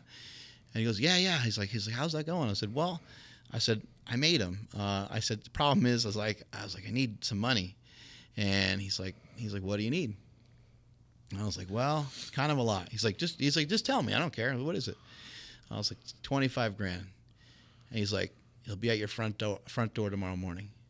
He overnighted a check for fucking 25 grand. Holy shit. Just that one shot of fucking generosity Yeah. I mean, launched our family into something that's been super beneficial and amazing for us uh, forever. Yeah. So, and you know, I'm still thankful to him to this very day. You know, and I remember when I had the conversation with him, I was like, "Dude, I'm going to pay you back," and like, like I can, because I was so I was so into the product. I thought Yeah. for sure that these things were going to like Yeah. fly off the shelves like hotcakes, and that we were going to make all our money back like right away. And I was like, I'll, I'll pay you back in like six months. He's like, you know what? I, I, I kind of have a feeling that it's going to take you, you know, longer than six months just to pay it back. And we ended up paying him back. Uh, we did end up selling all the product that we ordered. My prediction was that we'd be able to do it in a year, and it took us about 14 months. So we were able to fly through a product that people at the time Didn't even know existed. didn't know existed Right. and didn't know they needed. right. So when I look back on it now, I'm like, man, that was really You're creating a market. Yeah. That's a that's a lot Yeah. different than launching a product that, for a market that exists. Yeah, protein Because it takes- powder. oh yeah, I'm familiar Exactly. with protein powder. It Oh, this ta- one tastes better than that one. I'm gonna buy that one. Right. But the first guy that created protein powder Right. had his fucking work cut out for him. Right. You know, you're creating a you're creating an entire market which involves education process. It doesn't involve just selling some shit. Yeah. So, you know, when you think 14 months and you're listening to this, realize that how extremely fast that is for what they had to do. Yeah, I think it was about I- Andy. It was about five thousand, right? Four thousand slingshots, something like that. Yeah, about five thousand slingshots, Yeah. or something like that. Fuck, And- now you see them everywhere. Yeah, dude i can't even see i mean i don't know how many of you guys have sold but like dude it is it's changed the way people I think train we've sold about half a million of them. yeah Yeah, somewhere in that range. that's So crazy it's safe to say this was overnight success, right? Yeah, absolutely. Yeah, yeah. I mean, all you have to do, like, to invent a product and to be wealthy, is just tear your pec a couple times. yeah no shit Put six hundred pounds in the bar, and I'm sure that'll be. Uh, i've torn mine a couple times bro It- Yeah, that ain't no joke And then, I mean, pretty much from there, it's just a matter of like creating products around the brand. And then like I didn't know. So is that what you're doing now? Are you doing uh, like line extension products? So you have the slingshot slingshot product, and then what else are you working on? Yeah, we so we're working on uh, other variations of slingshot. We're Right. working on a uh, we call it slingshot sport, which is more designed for push-ups, like specifically to Yeah. help people that really struggle with push-ups. Yeah. To hit a little bit more of that general fitness crowd. That's a great Um, idea. Yeah, the slingshot itself works great for dips and it Yeah. works great for push-ups, uh, but we wanted to create something that still sometimes a slingshot when it comes to something like a push-up. Uh, I still see some women struggle do you to be know, able to there's do a huge huge market for that exists in the CrossFit world Oh, too. yeah. You know, people who are Right. who are having to scale their workouts because they can't do push-ups right. right. Yeah, that's a great idea. So we made we, we made a bunch of offshoot products like that that are more of like a sport line. The things are a little bit more passive. When I originally made the slingshot, I didn't really realize that I didn't have an understanding. You were kind of mentioning earlier, like you don't understand sometimes when someone's lazy. Sometimes I don't have a comprehension of what strong what strong or weak is because I'm around some nasty motherfuckers that All lift day. some crazy That's weights. right. Yeah. So like I, I kind of lost my Right. perception of, of Right. oh, you oh you bench four plates. That ain't shit. yeah that's cute. You know, right. give 'em a Exactly. pat on the back. Right. Where you go in any other gym, and the dude who's benching four plates is the strongest motherfucker in there. yeah, people are all excited, Yeah. right? And so for me, I didn't really realize that that first slingshot that we made was going to be a little bit too strong for a lot of people. Yeah. The assistance that you gave, that it gave you, uh, was almost ended up being like a too stiff of a, of a resistance for them to keep their form on the way down. So Right. I had to go back and and and make one that was uh, more flexible. Had Right, to- right. And that's that's when I made the like reactive slingshot. And then we were also having an audience chiming in. You probably get this all the time. Oh, it'd be cool if you made this. And Yeah. if it makes sense, Right. sometimes you do, right? Yeah. It's always good to listen to your customers, but sometimes you got to know what to not listen to. Customer's always wrong. Right? Yeah.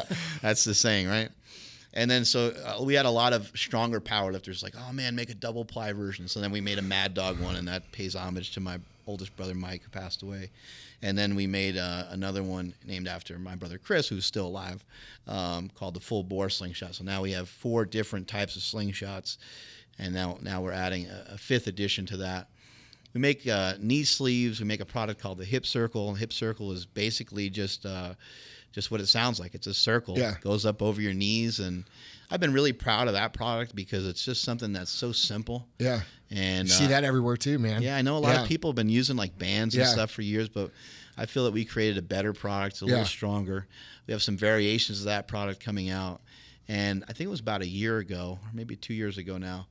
Uh, and speaking to Rogue Fitness, they're one of our vendors, and I said, "Hey, you know that hip circle, man? That thing sells really, really well on the site." I was like, "Oh, that's cool," because again, I'm not a numbers guy, so I'm unaware of like what sells where, and I don't know what's going on. Uh, I'm just paying, paying attention to Yeah. making cool shit, pretty much. And uh, I was like, "Oh, that's cool." He's like, "No, no, no! Like it's selling really, really well." And I was like, "All right, cool."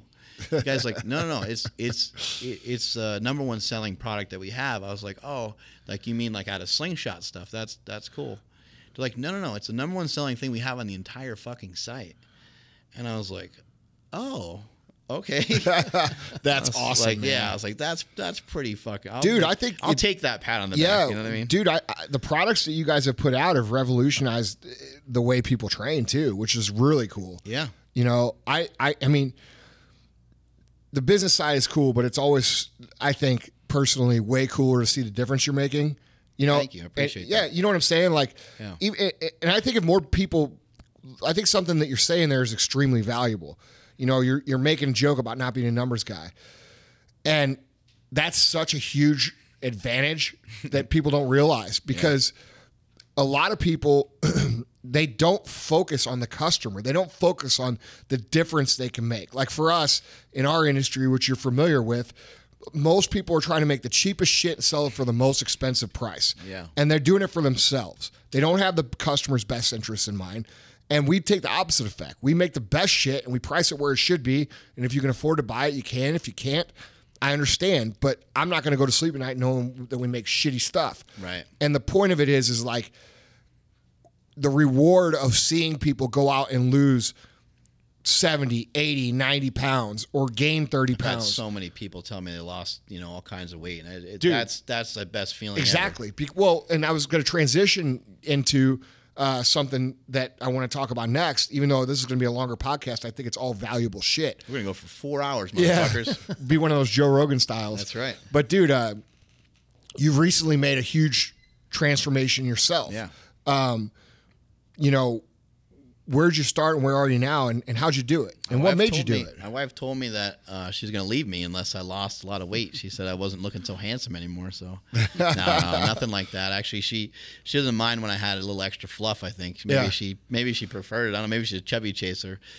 Uh, but basically, uh, you know, a lot of the stuff I did was was uh, purposeful. It was for a reason. Like I, I was big and heavy uh, for powerlifting and Right. to be able to handle the amount. Now sometimes sometimes we justify things and we go a little too deep into stuff, you know. So for me, that was definitely the case. Uh, I took way too much uh, PEDs. I uh, gained way too much weight. Uh, I was just kind of excessive with everything. But I was trying Right. to just, I was trying to do the best that I possibly could. So to me, it made sense. Right. I made it all make sense. You Right. know. Um, I fell years ago with a 1,085 squat, which some of you guys may have seen that video before. Took a pretty nasty tumble, and then for about three months, I was pretty fucked up. Um, my ankle was all jacked up, both knees were all jacked up. Um, I'm just too stubborn to like even fucking go to the doctor. I'm like, you know what? doctor's gonna tell me that I'm screwed up, Yeah. and I already know I'm screwed up. Yeah. you know. So and I'm not just only gonna. that, when you're in that situation, he'll tell you you're fat.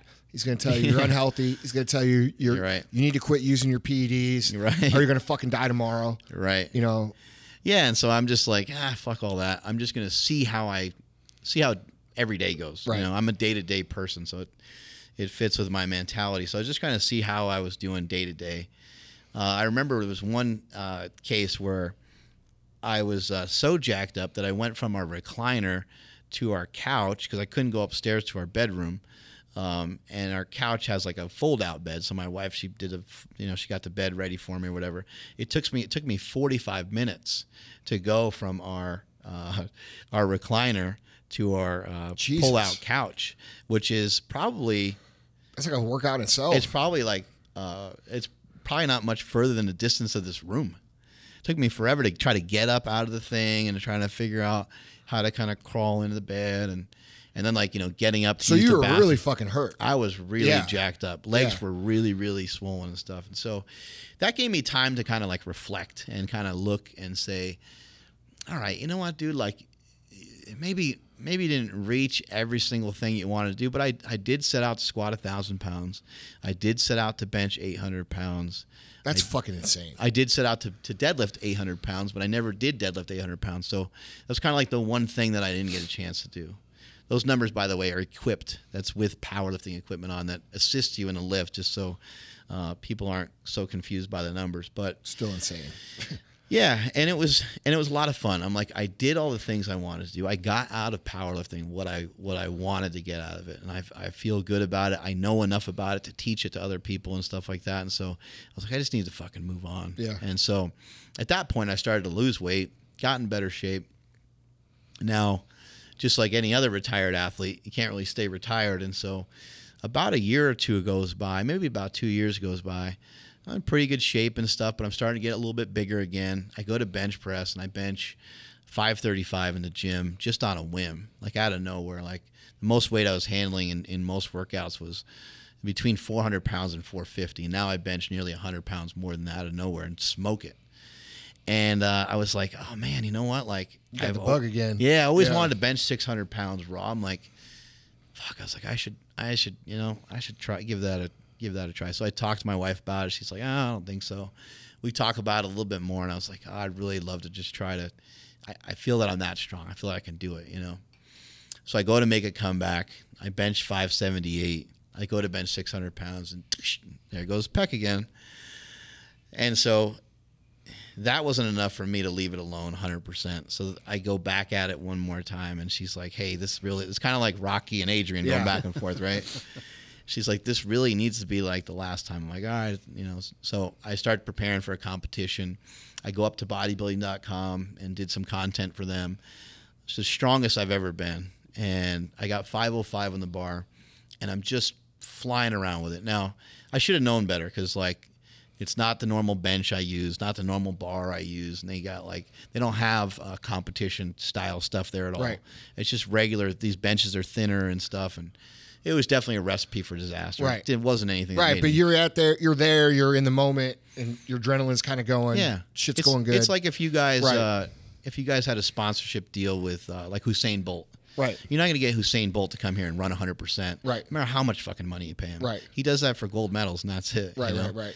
He does it on the day of competition. And and for myself, I should have treated myself a little bit more like a professional athlete. I shouldn't probably have done that, but I went to do 505 and uh, I'm blasting it up, just rep after rep, like a goddamn machine. It's feeling so good, and I go to blast it up on like the fifth rep, and just I feel, and I was like, fuck.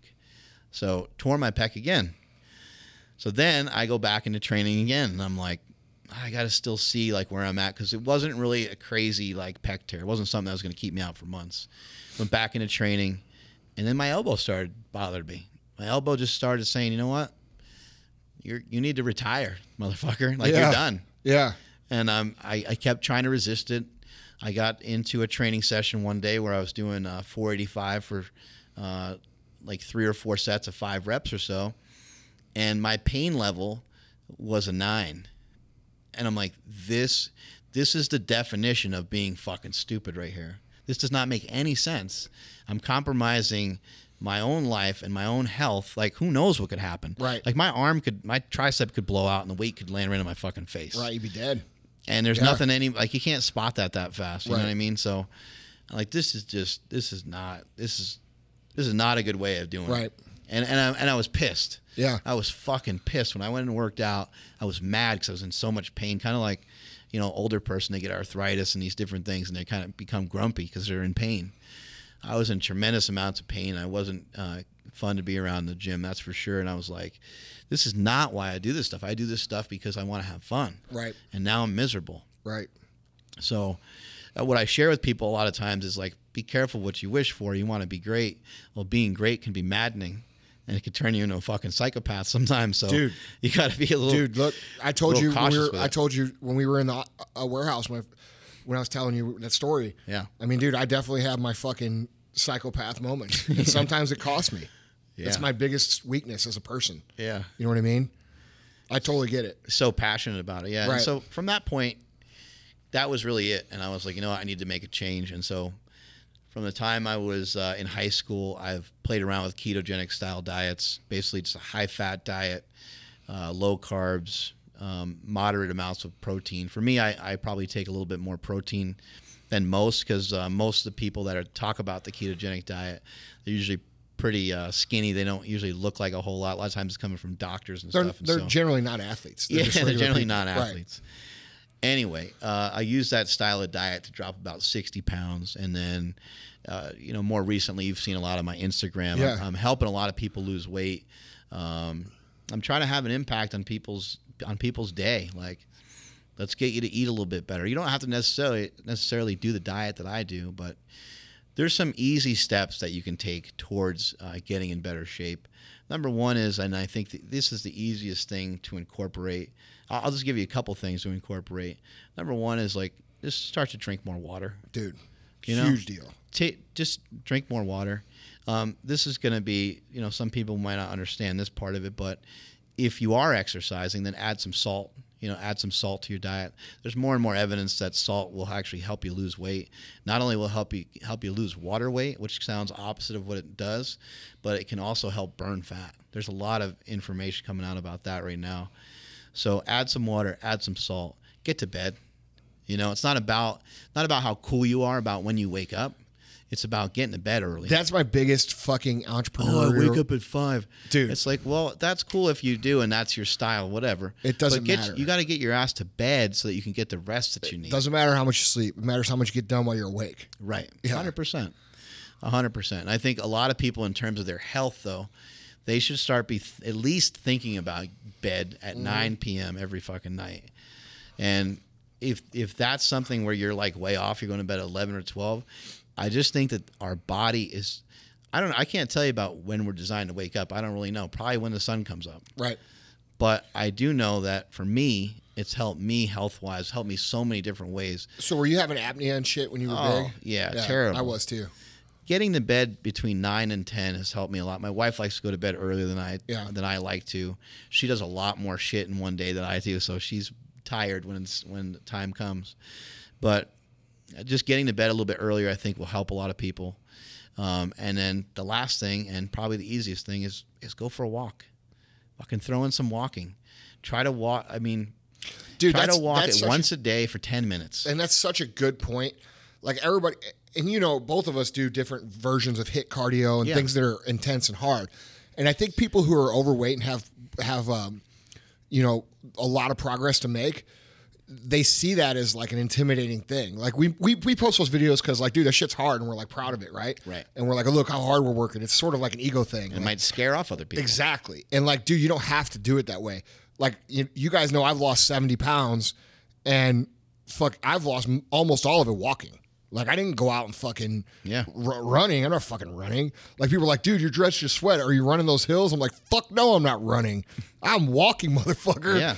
You know? And That's a great. That's a great uh, note though for a lot of people that are heavier. yeah, Don't run.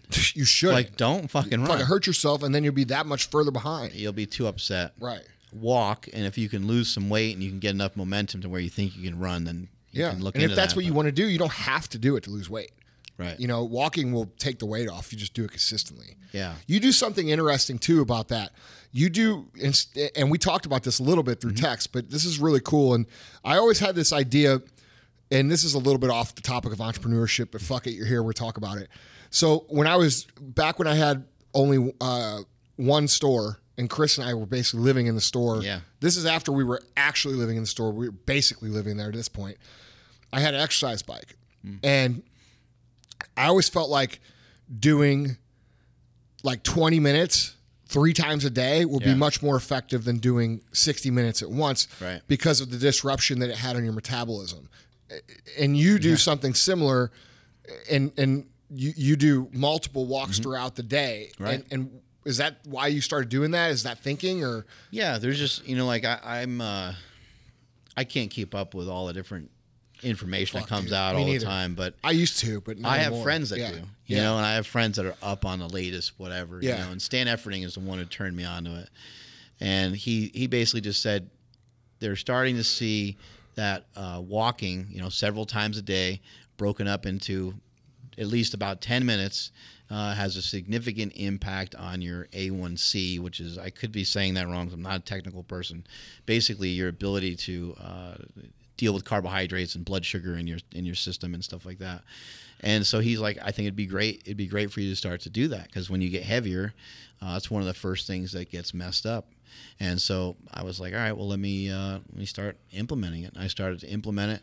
Uh, I feel like I've lost weight. I feel like in some weird, crazy way, it's helped with the conditioning a little bit, even though it doesn't sound like it would be much when you get walking, I mean, sometimes I walk kind of lazy. I'll admit I'll be some sometimes pretty slow. But you get a brisk walk going, uh, it can be really great for you. And I think that a lot of people in fitness they lose sight of the conditioning side of things. Yeah. you don't really understand. I, I know you've been around it.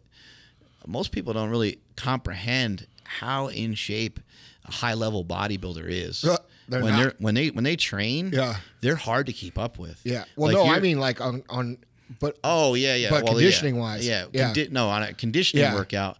But like I'm just saying, like even just getting like the amount of stuff that some of those guys can get done uh, in the gym, like when it comes to saying doing 12 sets of back. Oh, yeah. they can go through that shit like a savage. You Right. know, a lot of the guys that aren't smart enough, that aren't smart enough to understand how they can accumulate more muscle mass by being in better shape.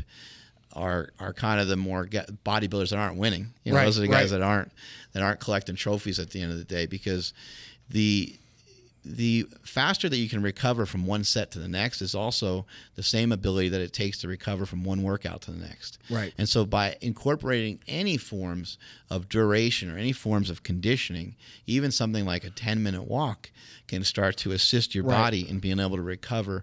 All the things that you always do for yourself will always impact you a lot more than things that you have done to yourself. Right. So, yeah, you can go get a massage and work out the kinks out of your legs, but you'd be better off getting on the bike and doing 20 minutes. right, right, right. That kind of stuff. Yeah, and dude, dude, and I, I mean, if you go look at pictures of of you when you were big and pictures of you now. I mean, you look like a fucking savage now, dude. Yeah. you look awesome, man. Thank you. Yeah, Yeah, I've been it's I've been really inspiring. I've been really working hard at it, and uh, you know the next the next thing I'm I'm working on is uh, really diving into the keto diet even Yeah. a little bit harder because I did the keto diet for a while, and then for some photo shoots just to kind of look a little fuller, I brought some carbohydrates back in. I'm not a person that believes carbohydrates are bad by any means. They have their function, and they uh, they are the the uh, most functional um, uh, energy source that we have. There's no question. I mean, there's too much evidence pointing towards that. Uh, but the keto style diet, um, for me, has helped me just in a lot of ways. Maybe I have some ADHD or something, some shit Right. like that, and I feel like I'm a little bit more creative. I feel like I work a little bit better. Uh, I feel like I'm just like a little bit sharper. So do you feel do you feel like when you do the the keto, do you you're not like pissing on sticks and shit to like no, so I don't. So or do you just yeah. kind of avoid carbs? So because I'm I'm writing a book called The War on Carbs, I'm going to dive into doing some of that stuff. Right. Uh, just so I have a little bit better knowledge base of it. I don't want to speak poorly about things that I've never tried. Right. So I'm going to at least experiment with some of that. But I don't count calories. I don't pee on sticks. I don't prick my finger. Right. I don't do any of that. I, I, and I and I just you know I'll stick butter in my coffee and coconut oil and these different things, and I I cook stuff in some oil, um, some different things like that. But the thing that I love the most about the ketogenic diet is how flexible it can be with your lifestyle. I'm no longer like a slave to food. Right. Like these six meals a day and this bodybuilding style thing. Which they're finding more and more oh is Oh my God. bullshit anyway. Yeah, it's just it's such a pain in the ass to try to keep up with that of amount reasons. of protein Right. and that amount of food throughout the day. And so for me, it's like I eat three or four times a day.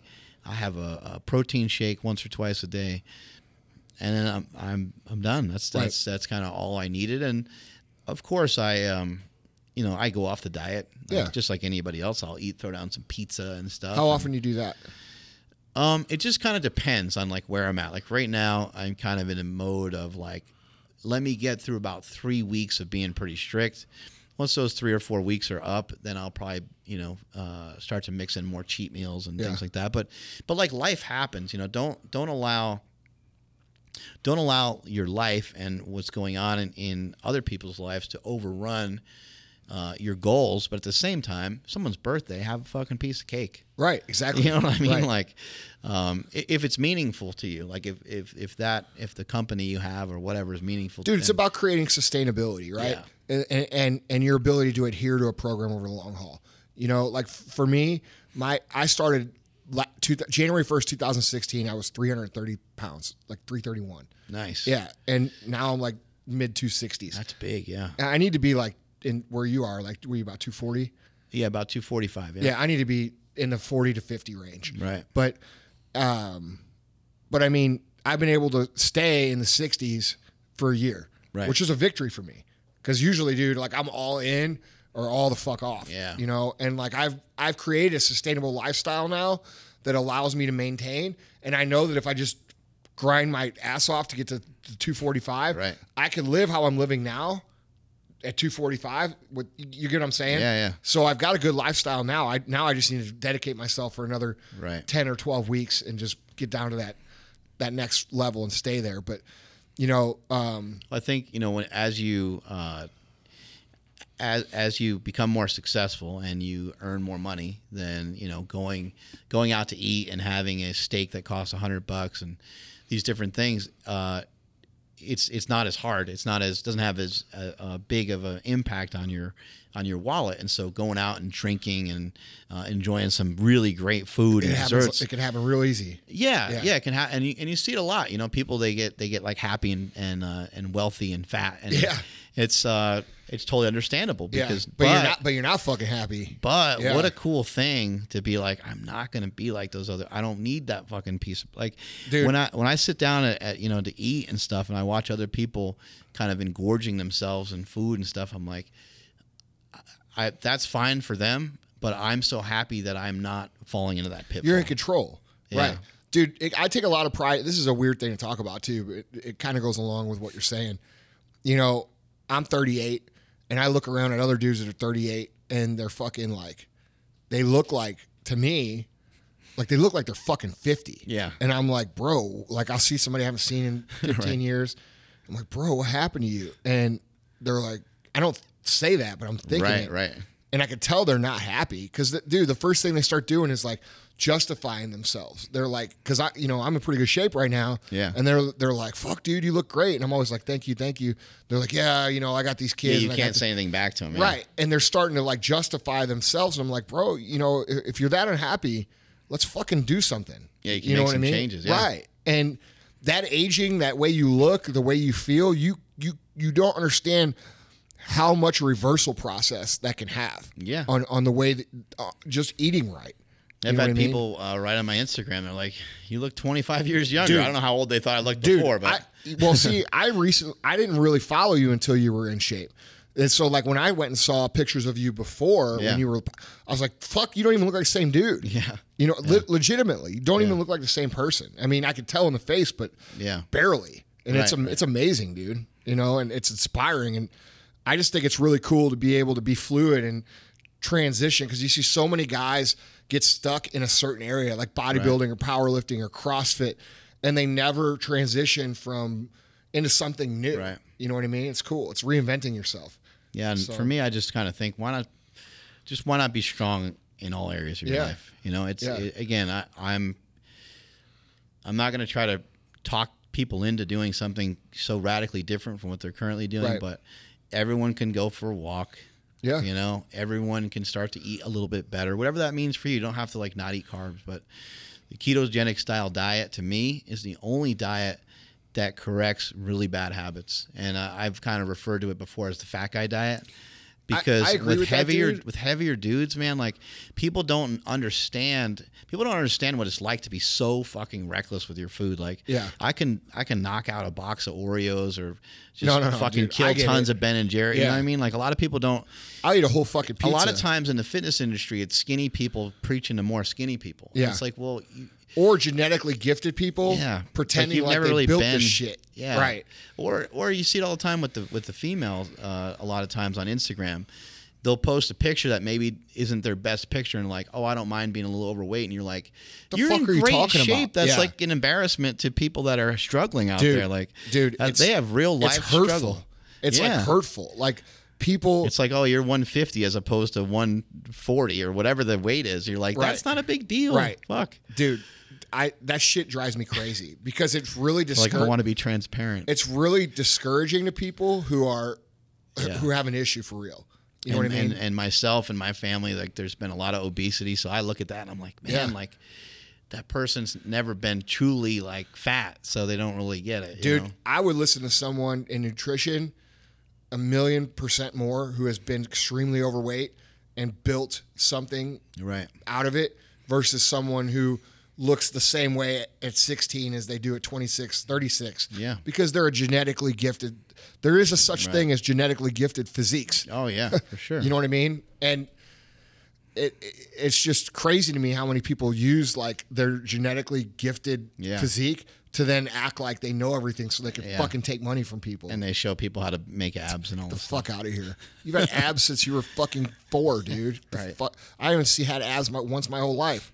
I got like fat dude abs, and I'm like, look at this shit. I'm fucking get, ripped. you get a little shadow going. Yeah, that's right. I stand under the light the right way, and I'm like, fuck, you look pretty good today. I'd probably do you if I had six beers. You know what I'm saying? Like, dude, it's it's a it's a it's just a fucked up industry, man. Yeah. So, and I always respect you know you keeping it real and the realness that you do because it's the truth. Just trying to give people something that's sustainable. You know, here's the know, the thing about keto. That's what I was going to say when I said I agree with that. I had I do agree that keto is a sustainable. It's, it's a it's the long it fixes bad habits, like you said.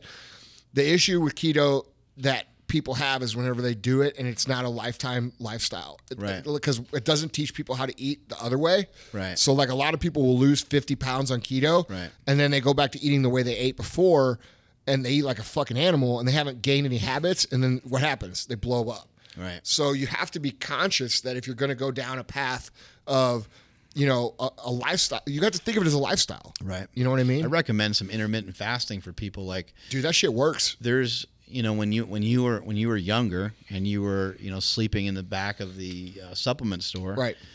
you were hungry like maybe not physically hungry but you were hungry to get better. You were hungry to, to do more.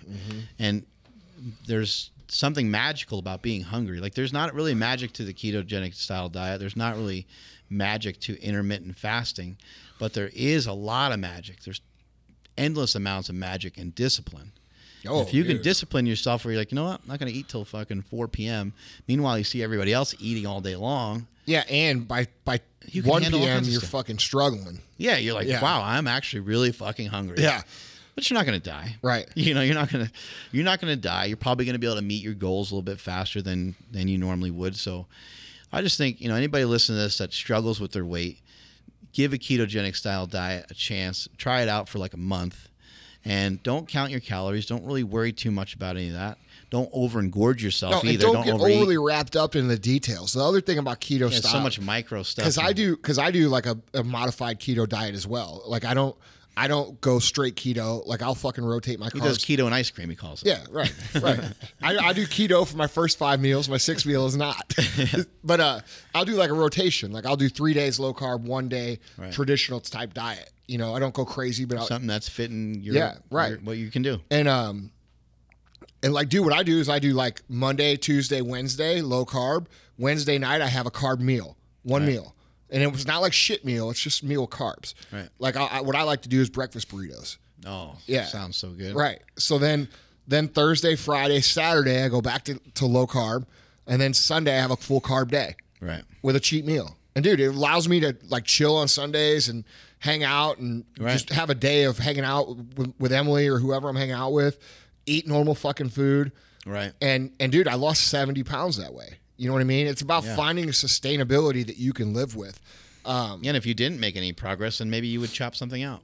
Exactly. Right? I mean, you'd be well, like, look, oh, right okay, now yeah. I'm to the point now where it's not that same thing as I'm not seeing the same results. Right. So I've got to make an adjustment. Yeah, you, you gotta know? kick it up a notch. Right. I'm gonna have to. That Sunday is gonna have to.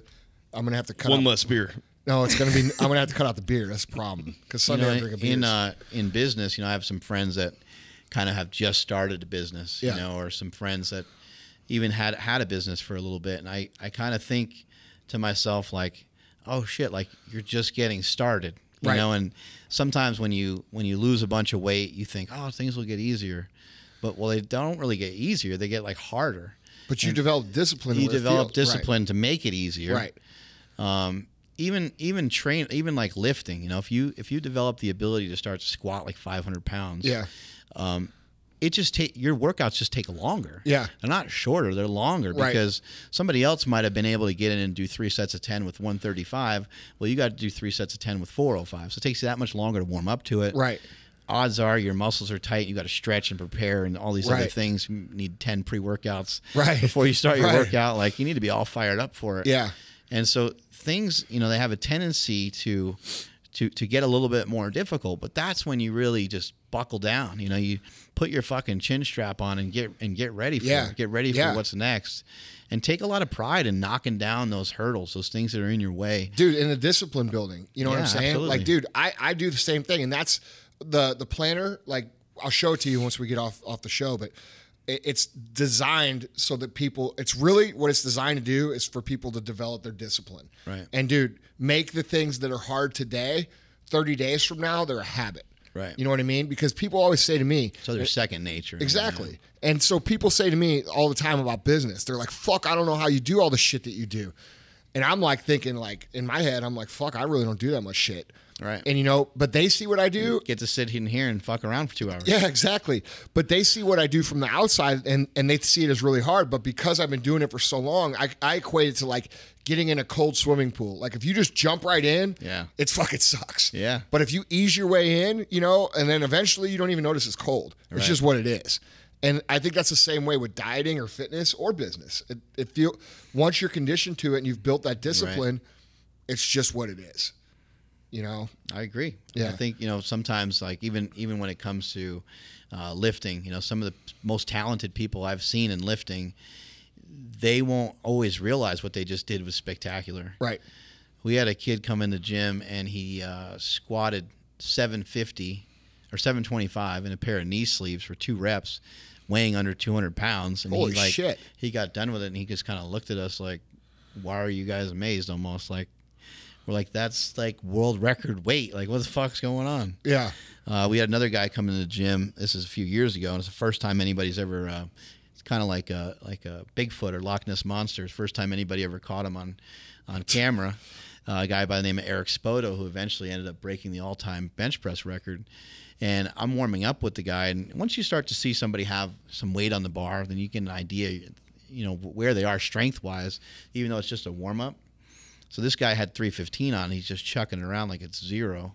And then he did 405 like the same way. And I'm like, I have not seen that before. Yeah. I was like, this this mutant is not from the League of Mutants that I already know. Yeah. This is a different type of dude right here. Yeah.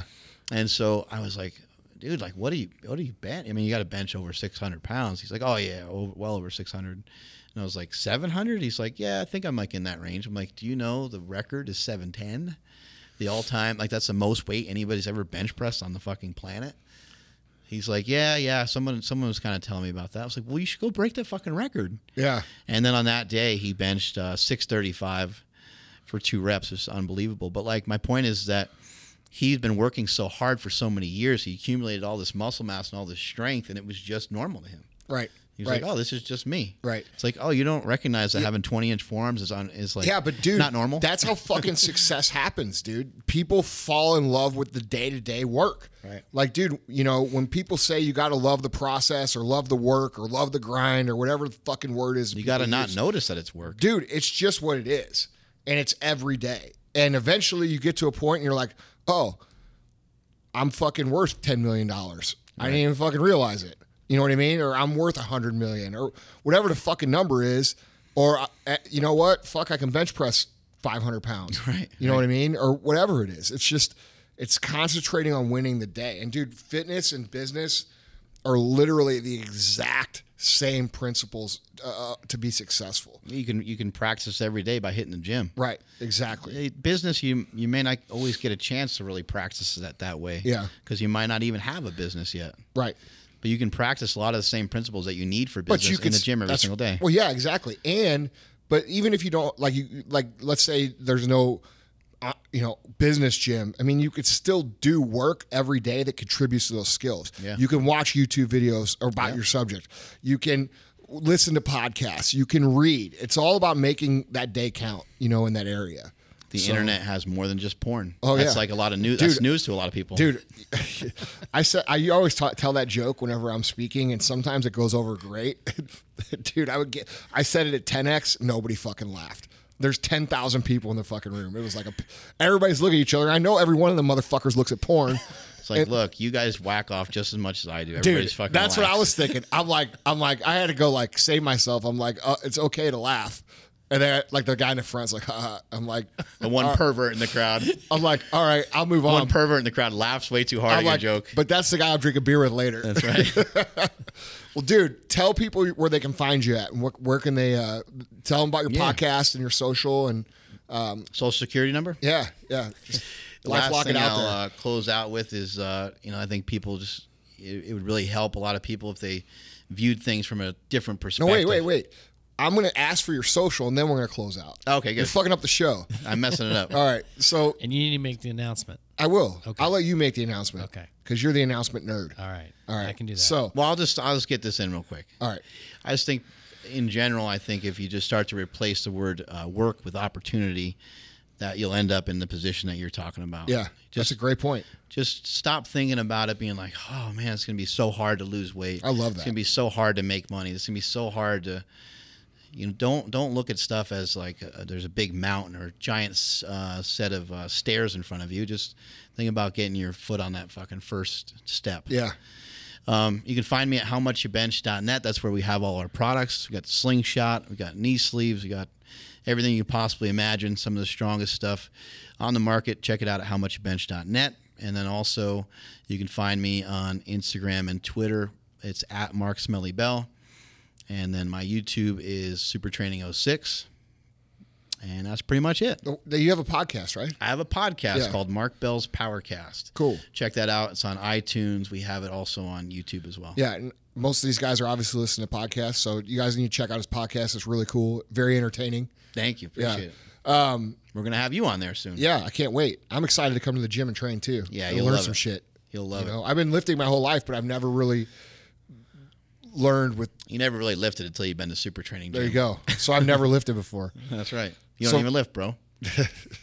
Vaughn, what's the announcement that you wanted to make? He's All right, been talking so we've about been this a having lot. This, we've been having this review contest. You send in a review, you get Exit uh, review? What do you get? Like 48 hours with Andy Frisella, or how's that work? If it were up to you, that's what they would get. Yeah. In the like- Bahamas. Yeah. exactly. So uh, no, you get uh, 20 to 30 minutes Skype with Andy. We're going to give out five if you uh, if you send in the review. But as of today, you guys are going to be hearing this on uh, Tuesday, the 22nd of August, We're in the future. 2017. How'd you do And that? as of today, it's too late.